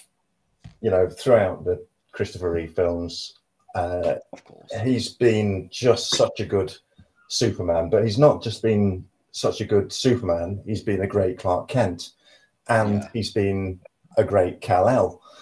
Yeah, because the, the the Superman is a what's the what's the word? A trichotomy. but Yeah. uh, the, I will say yes. Superman three well. is the first time that we really see that um, the Clark Kent in Smallville is completely different to the Clark Kent in Metropolis, which I Yeah, I appreciated at the time. Is like, oh, okay, he's not this bumbling idiot when he's at home and he's just the young sort of Clark Kent that his parents know him as. He's just a regular human dude, you know. But uh, yeah, yeah, and uh, you know, uh, DK mentioned it earlier, but I, I, I would I would echo uh, that sentiment entirely. That the, the sequence where uh, you know bad Superman fights good Superman, or Clark Kent versus bad Superman, or or, or however you want to sort of uh, uh, frame that. It's just extraordinary, and probably yeah, I would agree. Yeah, my mother, incidentally, um, my mother loves the scene where the evil Superman just goes around effing with the world. Uh, in particular, the fact that he Hmm. like straightens the um the Leaning Tower of Pisa. The guy that's selling the guy that's selling the merchandise starts having to like reproduce paintings and stuff of the now straight leaning tower until the good Superman has to correct everything and then brings it back to a leaning again. And the dude who's had to, re- to rebrand all this merchandise just gives up and throws his merchandise away like in a fit of rage, like, oh, I've had enough of this. Which is uh, it's terrible if you ask me, but my mother found it amusing. But never mind. just smashes up all his all his little models. Yeah, Yeah, uh, fantastic. And you know, I love you know um, getting Lana Lang in there as well. And um, and uh, oh, um, was it Pamela Stephenson? Yeah. Yes, this is Billy Connolly, who was pregnant during the filming of this movie. Yes. Um, yeah, that that was that was another moment for me. I must admit. I mean, there's, there's some real nonsense in there. There's some real nonsense in there, but uh, Oh, yeah. Richard Pryor's great in it. There's a great cast, as there are, is in at least three of the Christopher Reeve films. Uh, Robert Vaughn. You've got something against Sam Wanamaker? Good. Theo, then, we'll finish off the number sixes with your number six. My number six is Superman. Okay, Superman 78, I presume. Yes, of, of course. Um, so that's five points for Superman. Uh, again, theatrical version, I assume. But uh, so, what did you like about that, and why is it not higher in your list? Quite frankly, Yeah, I can. So I can tell that this is gonna. If if if you've got put Superman three at number six, I can tell that Superman's got to be. You know, I, I haven't watched this one in ages. I I am need I, is in dire need of a rewatch on my end, but it's Christopher Reeves, amazing Superman. It like Lex Luthor is great in it. I like the um. It's a good origin story film as well. Mhm. So it ticks all the boxes. The the spinning around the Earth to make it time go back. I knew you were going to say that was your book. but it's not like it's not, it's not like that ruins the film because it's with the corny like campiness of the film and in the and when I watched it I wasn't sat there like this is bullshit I was just kind of like Weirdly enough, my little brother was. That's why he hates this movie. He just cannot get away with that ending. I have a I have a really different interpretation of that scene. okay. It's always interpreted. You know, he flies around really fast around the world, and Mhm. the world turns back in time. I I always saw that as he flies really fast around the world and flies fast enough to go back in time. If you see what I mean. yeah, similar to the Flash kind of idea. Yeah. But like uh, literal, it's more sort of I've opened a portal through time or something. Yeah. But anyway, okay, sorry. Carry on, Theo. makes sense. yeah that that like yeah I could I could argue that that's true like if you want if you say to say that to make it better if that makes sense, like, you say that to make it better but you know that the filmmaker's intention was like oh no if the world's been backwards then things happen backwards like it's a nice it's a, it's a nice modern day explanation but Mm. yeah. realistically it's still that Yeah. and i forget the the helicopter scene is iconic Oh, Hmm. of course. like You've got me. Who's got Lane, you? Absolutely. like that's So- just So why well. else? Uh, why else is it not higher in your list then? i don't know actually, just everything above it, I like more. That's like that's like, Fair enough. That's Yeah. we'll go through the number fives now then, and again we'll start with oh, let's see, DK. What's your number five? Uh, again, it's been mentioned. It would be higher had it uh, not been the theatrical cut, but I'm going with Watchmen. um, so yeah, you are of a similar opinion to me that the director's cut and and or ultimate cut are probably better, but it's still a great movie, I presume. Yeah, I think the ultimate cut just you just cannot beat it. Uh, but as it stands, what I saw in the cinema, I loved. I wasn't totally on board with Snyder changing the uh, the Oh reason. yeah, the ending. yeah, but Yeah. uh, Although I will say that Oh. th- the recent rewatch of it was the very first time that I realized that he did throw an Easter egg in there, um, where the um, when they detonate the device that's supposed to imitate Doctor Manhattan or whatever, it's called like the sub quantum interference detector or something, and it it makes the acronym SQUID, which appears on screen, and I was Yeah. like, oh, okay, no, you've done that. but I mean, Right. you know, if you, if you look Just at for the record, I'm gonna I'm gonna cause some controversy later on. So just Oh, okay, all right. I mean, I, th- I think, judging from the uh, the recent HBO series, you could have conceivably kept the original ending, and it wouldn't have been absolutely. stupid at all. So, uh, No. other than that, I think it was a pretty faultless adaptation. I mean, you know, there were you could actually recognise panels to the point where it was Mhm. slavishly copied at some points. And I uh, like that though. I like it when they when they use a comic book as their storyboard. oh yeah, I mean, films, it's, it's usually. I mean, Sin City is the prime example of that, which I just love. it's uh, I mean, it was done really well, and this was before the sheen started to wear off on Snyder for me. Uh, but Name, yeah. but yeah, as I say, if it had been the the ultimate cut, it would have probably been much higher. But as it stands, yeah, it's uh, it's at number five. Yeah, well, we've we've kind of said as much as we need to about that. As I say, if you're gonna watch it for the first time, I would certainly recommend either the director's cut or the ultimate cut. Um, but yeah, awesome. I, I am, as I said, I am going to rile some people up a little bit, but uh, Okay, you probably prefer the others, but that's all right. Fair enough. no, not not, Um, not, not about that specifically, but uh, Ah, yeah. We'll see. I, I'm waiting to get riled up on Theo's list anyway because it's coming, and I know it is because he's mentioned it. But never mind. yeah, that's going to be very interesting. yeah. um, so yeah, I'm next on the list, and so my number five is Batman '89, uh, which you can see in my little thumbnail there, um, because I think it is it's the better mer- uh, merging of Burton sensibilities with the actual Batman comics and lore, uh, without it overpowering Batman as a character. But you still have a great villain there in Joker. It just doesn't overwhelm you with like the way that Batman Returns has basically three villains when you count uh, Chris Walken. Um, Yeah. and I think it's it's it's a great two-hander between Batman and Joker. I actually kind of appreciated the change to the comic that Joker killed his parents, and so they kind of made each other, and it has that sense of duality that basically makes it an overriding plot of why they would be so sort of linked to each other and hate each other. I kind of appreciated that, which perhaps it's because I was too young of an age to be like, you can't change the comics. Uh, and yeah, Michael Keaton is fantastic. Um, the whole, you know, let's get nuts moment, or just the difference that he puts between man and, and, and Bruce Wayne in the V. Um, you, you can't un- go past the supporting cast in all four of these, but Michael Gough as Alfred is fantastic. Uh, Mm. You know, the Commissioner Gordon is good. Billy Dee Williams was pretty good as Harvey Dent. Did kind of get screwed out of being Two Face later, but again, Mm. not here to litigate all of that. But no, I think it's a great movie, and it starts off and it's very much reminiscent of some of the better parts and the less um, over the top parts of the sort of Frank Miller era 80s dark Batman, and it does it really well. So.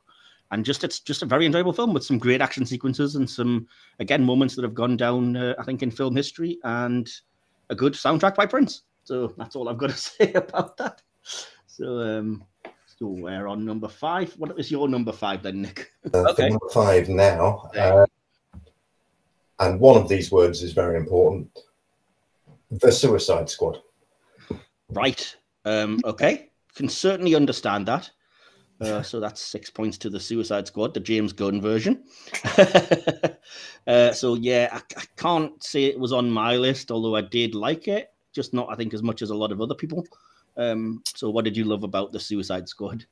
Yeah, well, it's interesting because I, I I didn't know if this was going to be on the list or where it was going to be on the list um, until I watched it again today. And Okay. this morning, in fact, and yeah, absolutely loved it. What I like about it is uh, it feels very much more like uh, your classic James Gunn film. Uh, I'm referring. I don't like the classic James Gunn films. Uh, uh, I hated yeah. Super and Slither and all of that trauma-based crap. I just. No. Uh, I was going to say, I was going to say the trauma, Slither, Super stuff, but it feels very much like he's really unfettered mm. uh, in the Suicide Squad, uh, which you know I love Guardians of the Galaxy one too, but there's still an element of sort of fitting into the MCU uh, around it, and that's why I prefer um, them to be honest. but uh, uh, I uh, yeah, coming from a different angle, clearly yeah. But um, yeah, no, I, I, mean I can see your point of view. My, mine is just the opposite of kind of. For me, it didn't quite make the list because it's too tonally just inconsistent and it doesn't know whether it wants to laugh or cry at every death that happens, and it's all over the place. It doesn't really fit anywhere in the universe. And like I said, I just I just think Gunn can be a little bit too cynical and kind of frat boy. Oh, look at all the blood at times, and I don't hugely appreciate that. You know, um, I think Which he's better when he is a bit different angle. Yeah. Um, um, I mean, I mean, a lot of people would agree with you, but uh, go ahead. Yeah, the, the I mean, it is outrageously silly um, in parts. Um, I can appreciate I, I, silliness, but yeah, it's just for me, it's it's not so much silliness that, like I said, it's just frat boy humor type stuff as opposed to like Guardians of the Galaxy has silliness, but it also has heart. And for me, there's just no soul in the Suicide Squad. It's just like how, many, how many ridiculous well. roastings can you go? Yeah, you see, I, I I I found it sort of tonally, for me at least, I, I found that it, it, it did work. It had the silliness and the moment of things. It, it, it, did work for me. I love it. I love That's yeah, cool. sort of. I, I, I am uh, I am going to say though this will really shock you. I think the exact opposite about Peacemaker, which weirdly enough manages to have ten times the heart and soul of the Suicide Squad, uh, even though it's a series, and series, does yeah. keep all of those kind of James Gunn weirdnesses and kind of has that sort of you know, um, a bit of grossness at times and some definite silliness, but for me, mm-hmm. is just infinitely better as a property. So again, uh, I couldn't put the Suicide Squad in just because I preferred the spin-off show. so, yeah, I, I've I've only got about halfway through Peacemaker. Actually, I must admit, but uh, have, have been enjoying it. But okay. I don't know. I just I, I watched it again and I was like, yeah, I'm loving this. I I enjoyed it beginning to end. The humor really appeals to me the seriousness, the the um, you know, sort of more serious aspects of it and stuff. Yeah, sure. some of them are cliched in terms of, oh, actually, it's our government that's bad, and mm. we must get this out there. You know, it's a little bit cliche, but uh, yeah. but the character. I mean, it's got Nathan Fillion in it for a little bit, but yeah, they had you know got a bunch of wacky characters in there and killed them off very quickly with using things and stuff. Mm. I think you know, I think I don't know if I'm going to um, uh, interfere with anybody's opinions on this, but for me, Margot Robbie's Harley Quinn always good value. Uh, of course, in anything. Yeah, yeah. That she's in, you know, um, although the she's easily in, best part of that first Suicide Squad movie by miles. absolutely, by, by very, That's very a high bar, though. To be fair.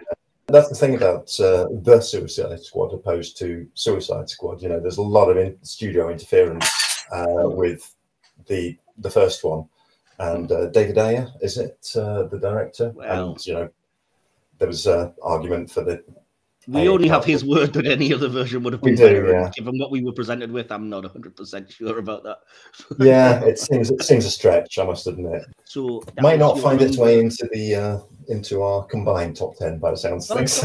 It's six points, so we'll see. I don't think six points will be enough, but we'll wait and see. Uh, so, what was your number five then, Theo, to finish this off? My number five is Dark Knight. Criminally low, but okay. right. Dark Knight. Joker. Yeah, he's great.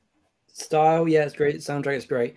I I just he's not a good Batman. He's not a good Bruce Wayne. That's the only real problem I've ever had with the Nolan films is that I just don't like Chris uh, Christopher Bale. Christopher Bale. Chris, Christian, Christian Bale. Bale's Christian Bale's Batman. I just I don't know, something about it. I just don't like it. Like, That's a shame. like the when he's Batman, he has the overly raspy voice, and I'm Batman.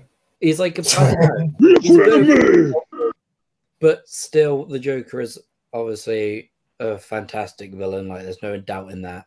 Uh, Two Face is a great kind of twist that you don't really expect when you watch the film for the first time. You don't expect there to be a Two Face kind of, you know, element to it, but it still works very well. Commissioner Gordon, one of the best Commissioner Gordons of all time. Gary I Oldman is good. I just don't like Batman or Bruce Wayne in the Nolan films because the thing with I can't really counter that because it's an opinion and it's just your thoughts, isn't it? So, uh, But it's you can- other better examples of a Batman and a Bruce Wayne. Okay. Like, you look at, like, for example, you look at the Bruce Wayne. You look at just Bruce Wayne in the film. If somebody in that universe told you that Bruce Wayne was Batman, so you'd be like, "Yeah, of course." he's no, a because you have scenes like that whole hotel thing where he's like, um, I just bought the hotel, I can do what I want, I can, you know, muck about with yeah, but then stuff. you have like even him, when he like- has to kind of pretend to be Bruce Wayne to protect that guy, and he's like just driving a car, uh, you know, and he's like, "Oh, you saved that guy." Oh, I just I was just trying to miss the light. So I would argue there is a lot of uh, differentiating Bruce Wayne and Batman in. The but Dark he's Knight. he's like I know Batman Bruce Wayne is meant to be eccentric, but he's too eccentric to the point where it's like, yeah, if you told me that guy was Batman, I would believe in an instant. Like, I, I, I, I, think I would see. I would just believe he was a spoiled billionaire personally. yeah, but like if someone like gave you the connect, I don't know, I, I, I, I, I don't know. Just this Bruce Wayne doesn't sit I right. get with it. It's, Batman is a it's just your. It's it's the way it rubs you up, isn't it? So, Yeah, it's just a bit. He's just a bit bland, honestly. But everything else, like Michael Caine, as as much as I loathe the monologues, they are good, and his performance is great. It's just a all great film. I just wish there was they changed the actor for Batman and Bruce Wayne. We'll start with the number fours, and Deke, start with yours. Uh, again, mission, but Batman Begins. Great. Uh, that's seven points, I believe, for Batman Begins. Uh, and what did you like about that movie? Uh, it's my only Nolan movie in this. As I say, Dark Knight's an honourable mention. This one just picked it because I just find this one more rewatchable than the Dark Knight. I think the Dark Knight gets a little silly towards the end. I mean, you know, not that uh, Batman Begins isn't with freaking immortal sending. Uh, Well, it doesn't address that, to be fair, though. yeah, but uh, yeah, I just like it. I like Liam Neeson's Ra's. I uh, I love the origin story. Uh, I think it's done really well. I like Michael Caine as as Alfred. Love uh, Cillian Murphy as the Scarecrow, and uh, Hmm. I think uh, was it Katie Holmes as uh, Katie Holmes in Batman Begins, it was that played Rachel Dawes, yeah. yeah. I preferred her as Rachel. To be honest, I'm not a big Oh. fan of her, but I did prefer her as Rachel. And That's yeah, for me, but never mind. I uh, yeah, I, ju- I just I just find it a, a you know a good film. It's it's That's fair infinitely watchable to me, which is a, a, a lot more than uh, you know Dark Knight, and certainly more than Dark Knight Rises. See, I would personally, I, I don't know, maybe maybe it's just me, but I think Batman Begins for me is less rewatchable and just a little bit more boring and takes its time a little bit more, but never mind. To my number four, and my number four, and I don't want to spend too long on because we've talked about it enough, but my number four is Wonder Woman, uh, the Patty Jenkins movie, because I like, again, I love the kind of four color heroics of it and everything. I love the um, the portrayal of Diana. I like that Patty Jenkins just copied the kind of Superman the movie mold uh, for the film, and that's evident in places, even down to sort of shared scenes, like when um, Diana shot and the bullet bounces off her bullet as she protects Steve. Uh, it's clearly a direct, let the homage and be kind. Um, the No Man's Land sequence is fantastic. Again, you can't go past it. The Hans Zimmer score, basically everything we've already said is why Wonder Woman makes my number four on the list, and I think yeah is my highest DCEU placed movie. Um, so Nick, what's your number four then? My number four is Batman 89. Right. uh, Okay. which we had talked a bit about already. Um, it's it's got another personal attachment for me. Um, Hmm. This was this was before the days that films got um, yeah worldwide sort of day and date, or at least in the same week release. Uh, Yeah. And I actually I was uh, visiting my brother in America um, that summer, and it came out in America before it came out here. Uh, so I saw it then. Uh, and then I got to come back uh, to the UK and uh, and pretty much act the big man for already having seen it at the cinema.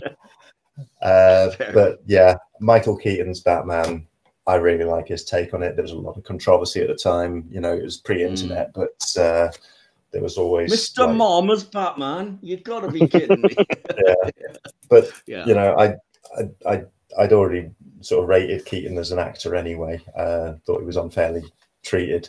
Uh, I thought, yeah, he, he captures, um, and I'd agree with Theo. He captures um, the Bruce Wayne Batman differences better than Christian Bale for my money. Um, And Yeah. um, Jack Nicholson is a Joker, a great Joker, uh, a great Joker. Um, Yeah. But yeah, um, it's it's Burton, but it's not too Burton, and I, I don't really object to Yeah, Burton. exactly. But Yeah, I'm the same. I, I uh, would say the same, same exact thing as I, as I was saying. Yeah, it's Burton, but Burton doesn't overpower the source material in the level that he perhaps does in Batman Returns. yeah, Awesome, cool. Um, what about you then, uh, Theo? What is your number four? My number four, as already been talked about, is The Suicide Squad. Oh. Okay, see, I told you there would be other fans of it, uh, Nick. So Excellent. seven more points to the Suicide Squad. What did you like about uh, about the movie then? Just quickly. Well, I watched it twice in cinemas. I love all the characters personally, like even the ones that get killed off in the first five minutes. I think that was. gr- I, it's, it's a little bit obvious because there's so many in the trailers and stuff, but I really did like that they just killed off like 20 at once. I think, and like they they killed off like big names as well, which was nice. Like they killed off Captain Boomerang and then like some of them like Nathan. He Fillion. did like that though. There were like some big actors in it, like in the first like death scene, and it's just great. And then what you were saying, like, did like there was not a lot of heart in it. I I feel like there was heart when there needed to be heart, but at the end of the day, it was meant to be like a silly, goofy film because the Suicide Squad is, I think, inherently goofy because it's just a cast of kind of unknown, goofy rejects like Polka Dot Man and Bloodsport and Peacemaker are obviously just rip-offs and like lesser versions of other well-known ones like Deathstroke or no Deadshot even.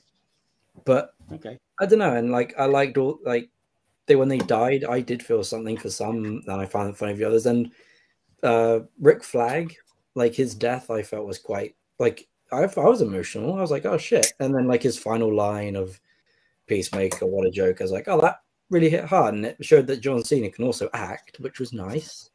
I just love the fact that that's that's a reference back to Watchmen personally. Because Yeah. uh, Peace, Peacemaker was the inspiration for comedian. So what a joke! I was like, I get it. I get what you did there.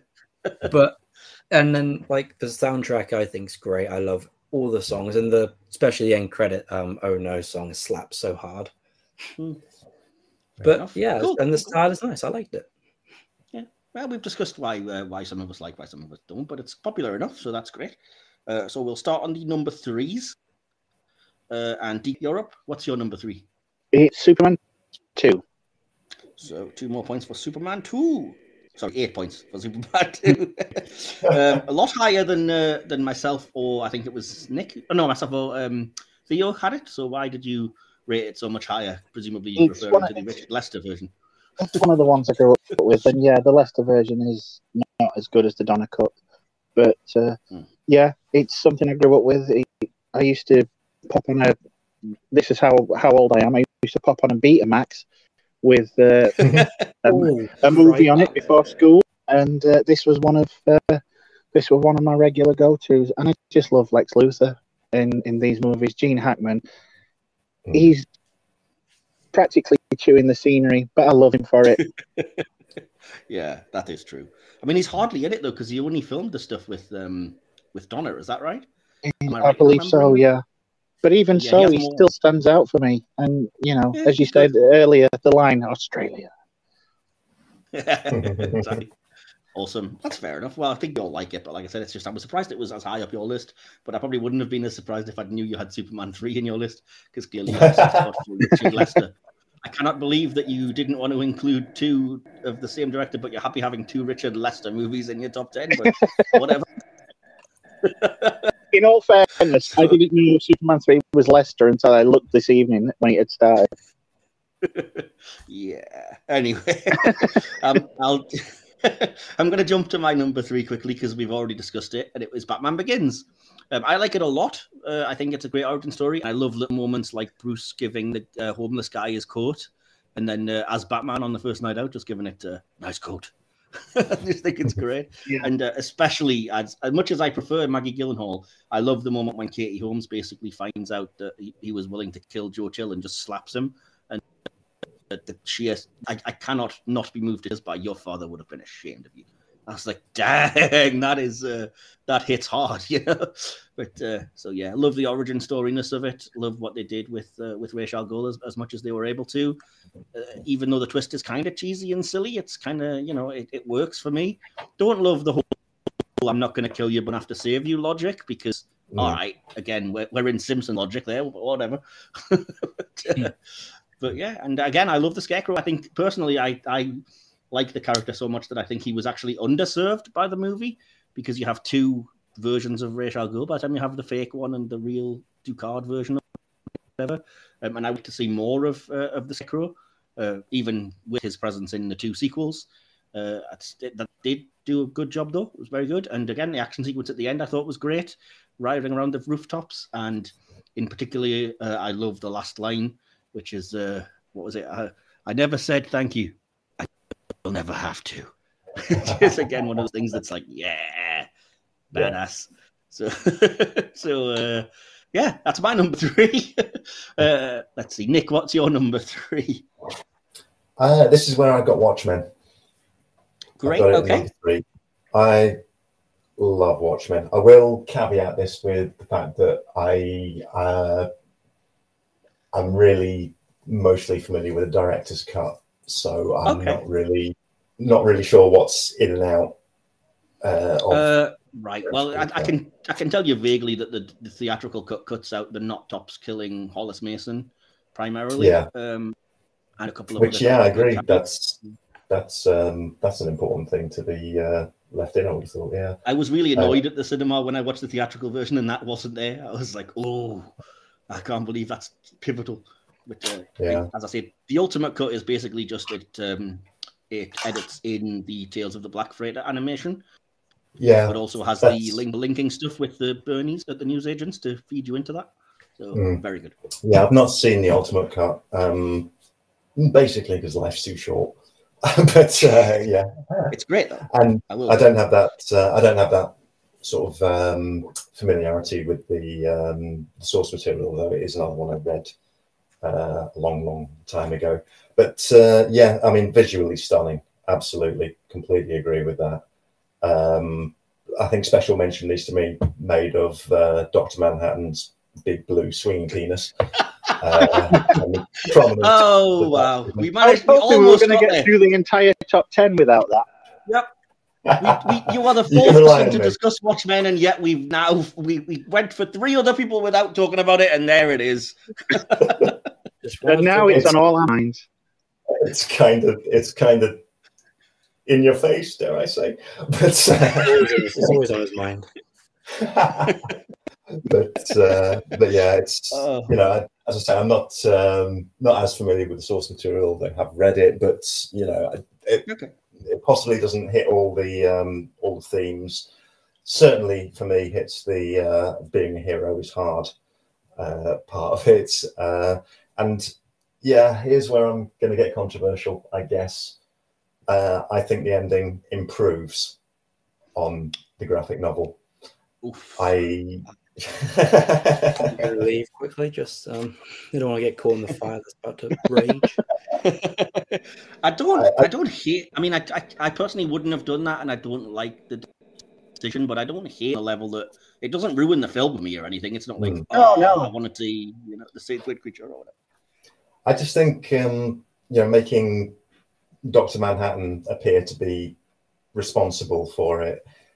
It's for me, it's just more satisfying and elegant, um, and than you know alien squid things, which which which almost feels like a Deus Ex Machina for me. Um, Okay. just, but uh, you know, with the I guess the meta of that being. It, they're not really alien squid things, but uh, but it, it, Yeah. gives for me it gives it gives a great, great sense of tragedy and sacrifice at the end of it really and uh, yeah, I just I just find it a little bit more satisfying that that ending. But I that. yeah. I I, th- I think it's a masterpiece. I you know it's well at least the director's cut is what three three hours or so long, and I can sit and watch it anytime. Awesome. I appreciate that. So, um, where was I? So that was your number two. Was that right? No, number three. Uh, number three. That's right. So we are up to yours then. Number number three to finish us off, Theo. So this one hasn't been mentioned yet, and I'm feeling that it's not going to get mentioned. But my number three is The Batman. Ah, Okay. It's three hours. I don't feel it felt like it was three hours. I think it's visually stunning. The soundtrack's great. I think Robert Pattinson puts in a good Batman performance. Like he's definitely my favorite Batman, personally. He's not a good Bruce Wayne. i that's the one like handy like that, and the ending is and the Venom whole like injecting with Venom is the only downsides for me. But I part I like. well, I wish they set up the inject. I I did this.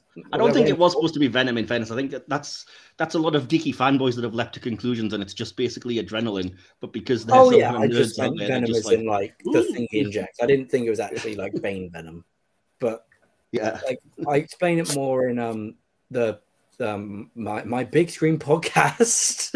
oh, okay. nice, so- plug, nice. where. I went into a lot of detail about how they could have just fixed that one issue easily. I think it's Um, just great. I, I've seen it. I watched it twice in cinema, so that was at the comfort of a cinema where I couldn't go for a toilet break or anything. I think the Riddler is a great villain. Personally, I love the Riddler. I love what Paul Dano does with it. Penguin's pretty good. Catwoman, pretty good. yeah, I'll give you that. I really, I just, I just really like it. It's really good, and I think it's a very good representation of the dis- detective side of Batman, which we normally do get to see. And it has a mm. dark sense of comedy, like the whole thumb drive thing, which kind of took me by surprise on a rewatch. I was like, oh, that's surprisingly funny.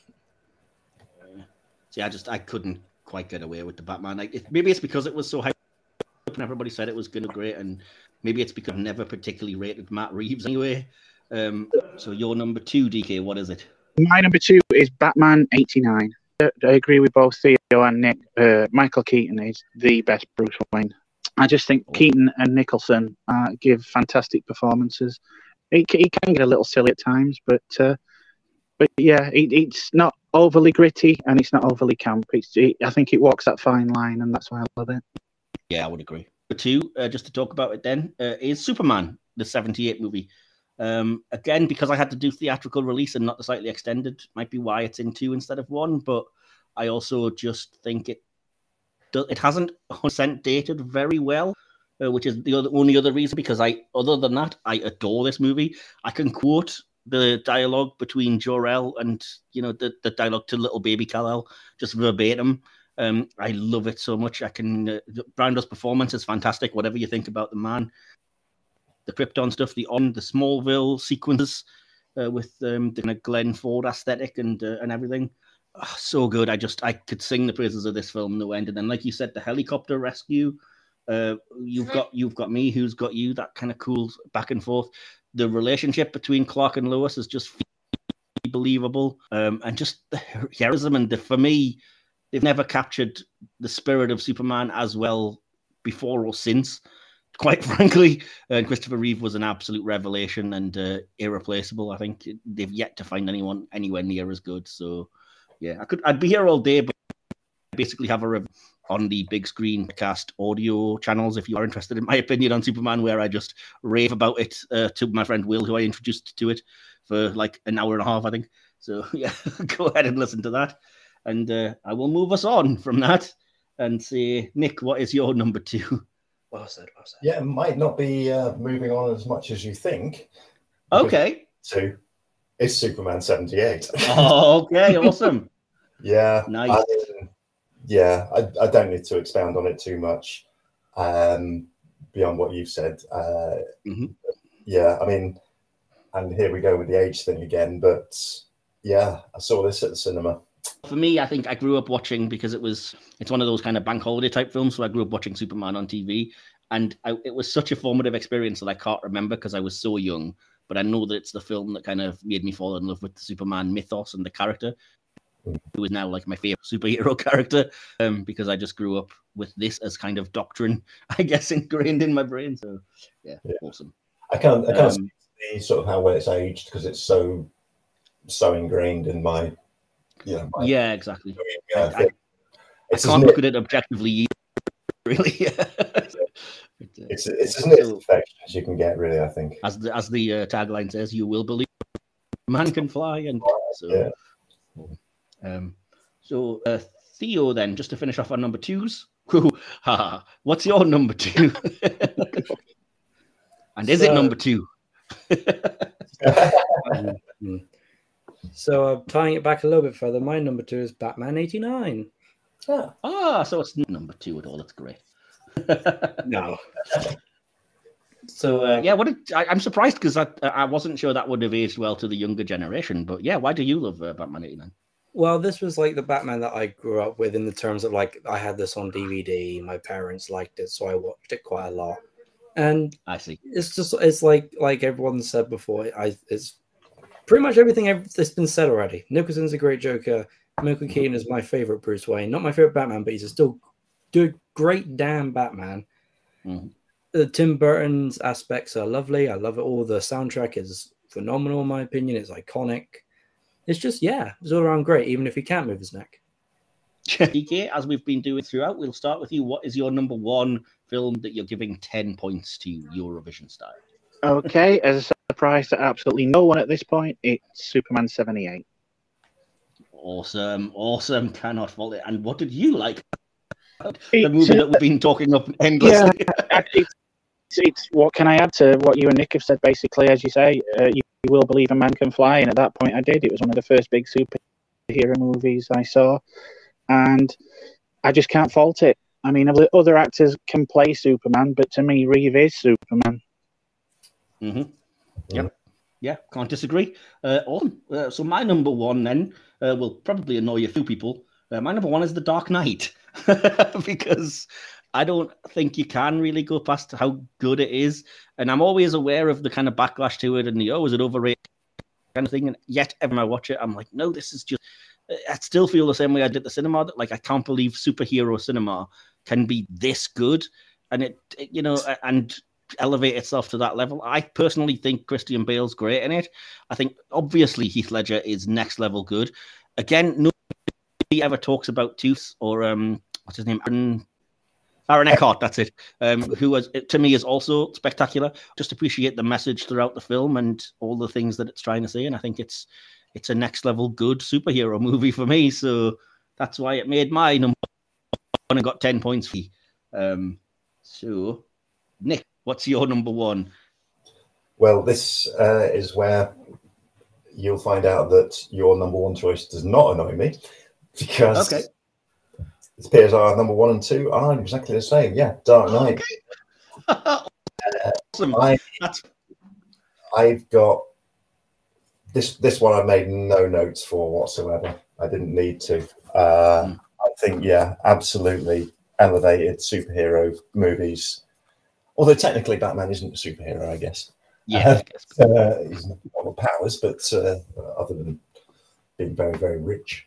But yeah, I think it's an extraordinary film. Uh, all the elements you've mentioned are great, but for me, Heath Ledger's Joker is just transcendent. Uh, I'm in awe. Oscar winning, yeah. Yeah, I think he deserved it fully.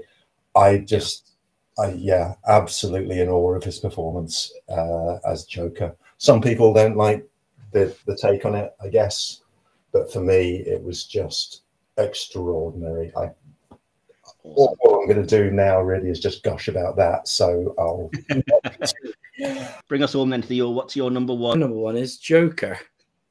ah, Okay, what is what's your deal, man? I, I just, I, I, I made no secret of that I hate this movie. It has absolutely no business being a Joker film. It's somebody slapping DC and Joker on, you know, um, King of comedy. incel clown man the origin and it just it it's not joker it, and it just it bears no resemblance to the dc comics or anything like that and yet it made a billion off the back of just having that name when to me, it's abusing it. It's just one of those movies that's like going to glorify, you know, murder because it's all oh, it's mental health issues and whatever else, and I'm going to glorify being a, an asshole because oh, society treated you that way, and it was just it's everything that's wrong with the world in cinematic form. But I'm pleased you like it, Theo. right? Am I allowed to come to its defense now? Of course, yeah. of course. Right. so I can take into account that it's hard to see this as a Joker movie, but it is at the end of the day, and I think I still like the way it tied in, like this the like thread of it. He may be Bruce's like relative. I thought was interesting. That's like an interesting take on the Joker that's never really been done. I don't think, to my knowledge. And I think uh, Joaquin Phoenix does a phenomenal job in the role of Joker. Like, I think he really smashes it, and I can get where you're coming from with like the murder being glorified and like seeing as something as like um, empowering almost like yeah. the murder's empowering. It's catharsis, that's the word. Because like oh people are getting their comeuppance for being jerks and so but you feel this sense of catharsis that somebody's just been murdered horribly. this might just be my big brain interpretation. But every time I, I felt pity for Arthur Fleck and the Joker's character, I felt so bad for him, and obviously he's like that's what the character's meant to be. When he turns to killing people, I didn't view it as something that was um like glorified or something that was like, oh hell yeah, he just killed these assholes. I was like, okay, this is pushing the line. Like this is mm. this is going too far with it. Like you can. But the film celebrates it. He has a song like a musical sequence while everyone's like mimicking him as they're here, and he's dancing down the steps like, hey, everyone's then that's, agreeing that's, with me. kind of plays into that. Like when when do we support someone? Like when does someone go too far? That makes sense. Like when do we when do we say all right, this is too much? Like when he's um when he like when he's threatening the guys, you're like, yeah, stick up for yourself, mate. You know, do it. And then when he pulls the trigger, you're like, shit, you've gone too far.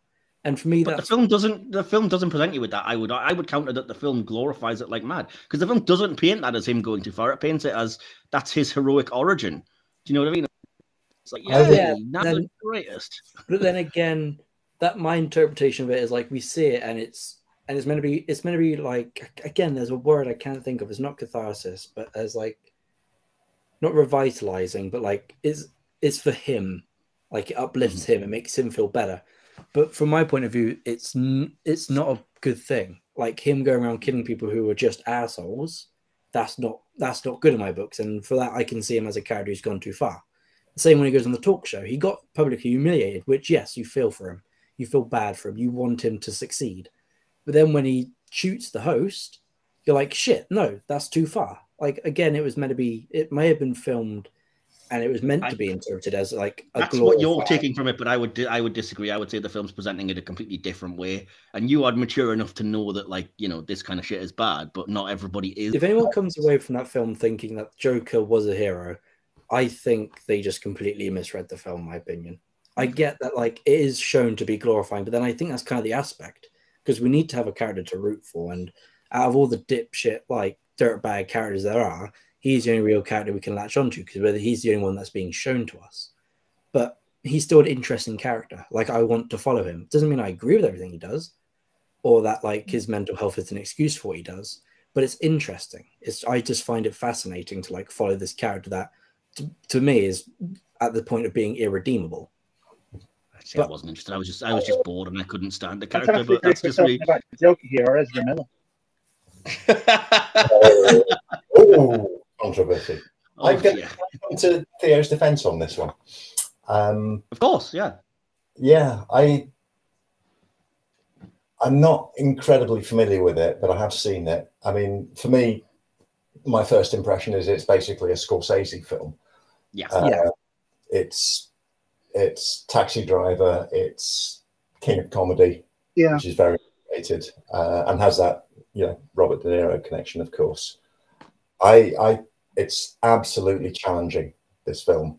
Um, I did not see it as glorifying myself, um, but yeah, I can see why you you would say, Mike, that you know uh, other people might see that, but uh, you know, I, I think we need cinema we need things that do challenge perceptions and do, uh, you know, um, make make you think the danger, of course, being that uh, people will just see it at face value and take that. Um, yeah, it's a difficult, it's a difficult one. I did, I, yeah, I'm coming to the defence, and clearly I didn't include it in my top ten, or I haven't mentioned it at all. Um, but I, I, definitely see where you're coming through from on that, Theo. I didn't see him as a hero. I saw, yeah, not even an anti-hero. Yeah, it's, um, it's a, it's an examination of the character and you know the mental health and what society does to people which i think is very relevant in this day and age um, mm. In terms of social media and uh, you know and uh, the state of i mean I, I was i was going to put out but i will just say that my counterpoint to that is that there's an awful lot of people cosplaying as this character and that is not mm. particularly that that is people that are missing the point and yet yeah, the film the film led them there well, also, yeah. Can I have just one quick example where I think, like, acknowledging that this character is in the wrong? Mm-hmm. When you see him dancing on the steps, they play a Gary Glitter song. Now, the song itself is all right, like, it's pretty cool, goes to the sequence, but knowing about Gary Glitter and watching that being like, oh shit, this is this like revitalizing sequence is done over a Gary Glitter. And I was like, so well, I'm not meant to like this guy. Yeah. I'm not meant to be on his side because he's dancing to and not That's giving them a lot of trust that they didn't just pick that song because they liked it. I am, okay. I am putting a lot of faith in that. Oh, I read that, but yeah. for me, I felt like there's got to be like there's got to be a reason why they did that. Okay, and that's I what I like to think about that that scene is like they're playing on the idea of yeah, this is like this is his moment, but like, is it a good moment? Yeah, okay. I, don't, I don't think that was accidental. Um, I don't think it was about the song. I, I think that okay. Uh, it's it's well, I'd like to think anyway. but uh, yeah, a lot of this is yeah. like speculation. But I just like you. I love to think that that's what they're doing. Mm. That's fair enough. I mean, I don't begrudge anybody liking it. You are taking away that like you like it for the right reasons, I guess. Yeah, because you know, if if you say it to me, I like it because it's challenging cinema. And if I turn around like, you know, oh mate, this film's so relatable, then we've got yeah. issues. yeah, well, exactly. Yeah, but you'd be surprised. Like I said, you, you see a lot of these memes like you missed the point by idolizing them starter pack, and it is it's like Rorschach from Watchmen or the uh, Tyler Durden from Fight Club and whatever. And I would add the Joker to that. Things like, like no. when people idolize Harley Quinn and Joker as a an ideal romance. Yeah. We got deep on this last one, didn't we? But um, we did. But uh, we'll move us on anyway. On my ground because I knew Mike was going to fight me on this one. oh no, but uh, but it, at the end of the day, we can disagree and still be friends. Oh yeah, we'll just have a different. We both watched it and took a different thing away, but neither one of us are wrong, and neither one of us saying you're wrong to think that. It's just that I I didn't feel the way you did. You didn't feel the way I did. That's fair enough. And neither um, one of us are talking to each other again after this, so I, don't worry about. I'm st- I'm still good to uh, chat to you. Don't worry. Cinema is art, and art is interpretation and personal, like you know, emotional response. Yeah, exactly. But there's about cinema at the end of the day. Yeah. Well, exactly. Yeah. yeah. It would be boring if we were all just like, well, that was bland. yeah, exactly. um, yeah. So I'll move us any to the next bit. So before I give our final tens, uh, DK, did you get my message about uh, the audience interaction section? I did. I have them here. Would you like me to go through those? If you could just start us off, we're going to move to the audience interaction section and we're going to go over some of the top tens that we received from viewers and listeners. Uh, and yeah, DK, if you want to start off with the ones you've got. Yeah, first we've got Chris, which is at Shelf Nerds over on Twitter. He says, I think Marvel is more consistent in the production of a quality product, while DC has incredible highs and incredible lows. It lacks consistency in quality and vision, and I'm not saying they need a shared universe of storytelling like Marvel. He's then given five of his favourite movies. They're in no particular order from what I can see, but he lists The Dark Knight, The Batman, Batman Begins, the Patty Jenkins Wonder Woman, and Aquaman. Sacred Chalice of Ricks at Fan Rick. He says this was a challenging list to do. Uh, I think you better get ready with that hot rod there, Mike. Uh, oh. oh, yeah. at number 10, he has Batman Returns. At number 9, Superman 3. At number 8, Man of Steel. At number 7, Batman Forever. At number 6, Batman Begins.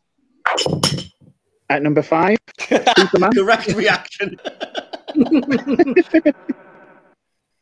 number four. Literally fainted. number four, The Dark Knight. Here's where it gets interesting. Number three, Batman and Superman. Oh, Number two, Green Lantern.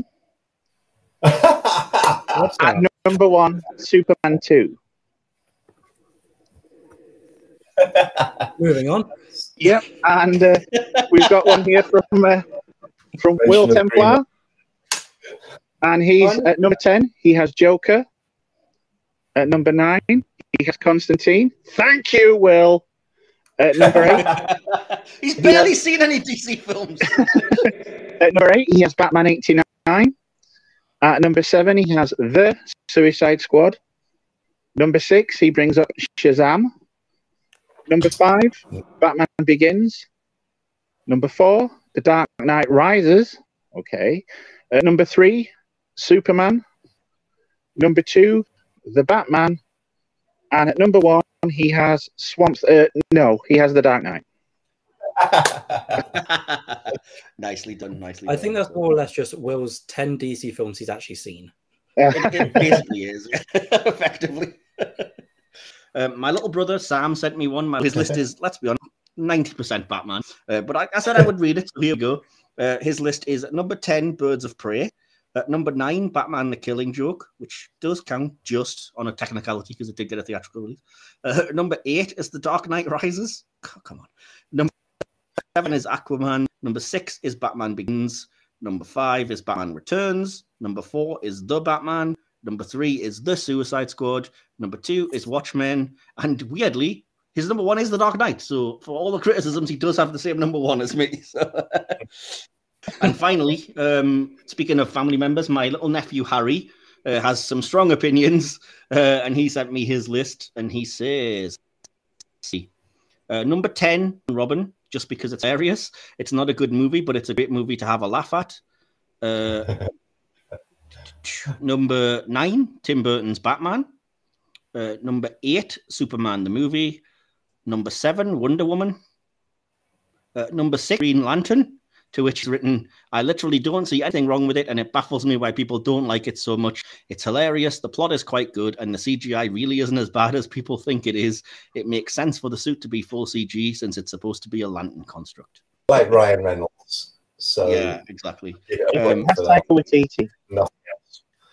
His uh, anyway, his number five is Aquaman. His number four is The Suicide Squad. His number three is Shazam, which hasn't really come up enough in this uh, in this list, but yeah. Um, his number two is The Dark Knight, and his number one, Theo, is The Batman. So, Yes. so he uh, he wrote he did write a little bit of explanation underneath and said, um, "I love Superman as a character. He's my favorite superhero, but I feel like most of the movies do him justice. Christopher Reeves' Superman the movie and Brandon Routh's Superman Returns are the only Superman movies where I feel like his character is actually done right. Man of Steel is a complete mess of a Superman movie. Henry Cavill is great, but the portrayal of Jonathan Kent, a character who I feel has just as important role in a super movie as Superman himself, is a train wreck. He gives Clark horrible advice, basically tells him to just let people die, and then gets himself killed in a tornado, which is stupid since it doesn't it doesn't send Clark the message that he can't save everyone the way him having a heart attack does in other Superman media. This version of Superman too dark instead of being the lovable Superman that he normally is, which pr- further proves the fact that Zack Snyder hasn't read a single piece of Superman. However, General Zod and the rest of the villains are great in this movie. so, That's pretty much nailed on the head, though. I I mean, he is right, effectively. You're not wrong. uh, a top 10, but I will be honest, um, three of films are tied. So that we have three number sixes, basically. um, What an odd 'cause, number. Yeah, they be all have the same points. What Yeah. one weird number to be tied. It's uh, 13 points. We have three films on that, so they're all technically number six.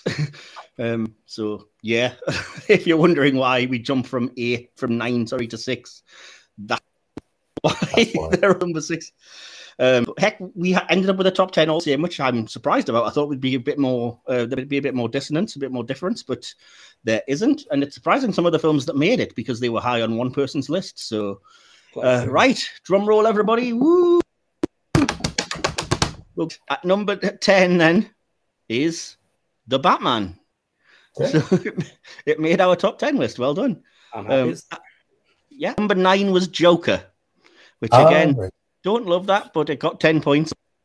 It came in at night. It's fair.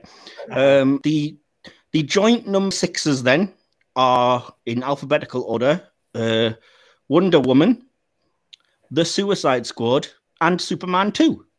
So they're all the joint number six. Uh, the number five is Batman Begins. The number four is Watchmen. The number three is The Dark Knight. The number two is Batman 89. And the number one, the best top DC movie according to this here podcast, Superman 1978. Yes. Yeah. Good call, everybody. That's uh, that's our top ten. So, do you agree with us? Uh, by all means, leave your comment in the descriptions below, or you know anywhere that you can find us on social media, which you'll hear in our fabulous new outro. And uh, yeah, all that's left to do now is to say thank you so much for joining us, and uh, we'll start with you, Theo. Did you have anything you wanted to plug quickly before we head out? Um, well, if I'm allowed to plug, then um, of course, I have my own YouTube channel, uh, Soup Productions, and I have my joint podcast with Will, which is the Big Screen Podcast. Awesome, awesome, and. Links to all of this will be in, the of course. But yeah, thanks for joining us. I think this is the first time you've been on this channel, although we've been on yours. So uh, really appreciate it's, it, and hopefully we can. Uh, it's been again. really fun. Thank you. Awesome. This is great. Awesome great. It's great having you. Uh, Nick, uh, what did you want to plug, if anything at all? I, I, have nothing to plug, but uh, yeah, I have thoroughly enjoyed this. Thank you very much for having me. And thanks for uh, coming yeah. back, and uh, yeah, thanks for coming back to us after that Predator, and thanks for uh, it's been nice to meet you because I didn't have a chance to the last time since DK hosted solo, so it's been a, been a pleasure. Uh, Same. Okay, you doing anything you wanted to say before we quickly sign off? I think I've had a, a cracking time and uh, nothing to plug, just usual description. That's it. Awesome. Uh, right, that's uh, fair enough. That will end this then. And thanks once again to Timeless Journey, our new outro music. You can find links to their SoundCloud in the description as you'll hear. And uh, hopefully you don't disagree with us too much and we could all still be friends. In the meantime, you can catch our sister podcast, Hit or Miss Star Trek, uh, which DK and I will be starting up again third season of that very soon. So look out for that over on that channel and look out for uh, the game show Trekker Mind, Star Trek Mastermind coming to that channel soon as well. So thanks again for joining us. And uh, again, great, great uh, actual choices. I'm very chuffed with that uh, top one because, yeah, you in epic words of Arnie, no, no, in the epic words of Superman, you'll believe a man can fly, and we'll be back.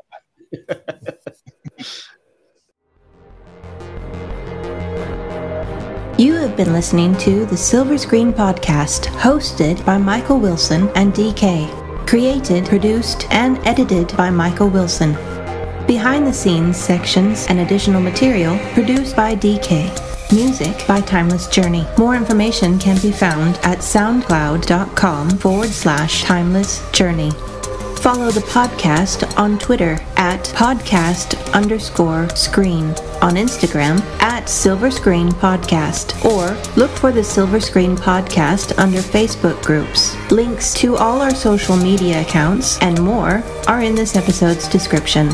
This podcast is available on YouTube or wherever you get your podcasts. Just look for Silver Screen, Hit or Miss Star Trek, this has been a Mike's Podcast production. Copyright 2022. Thank you for listening.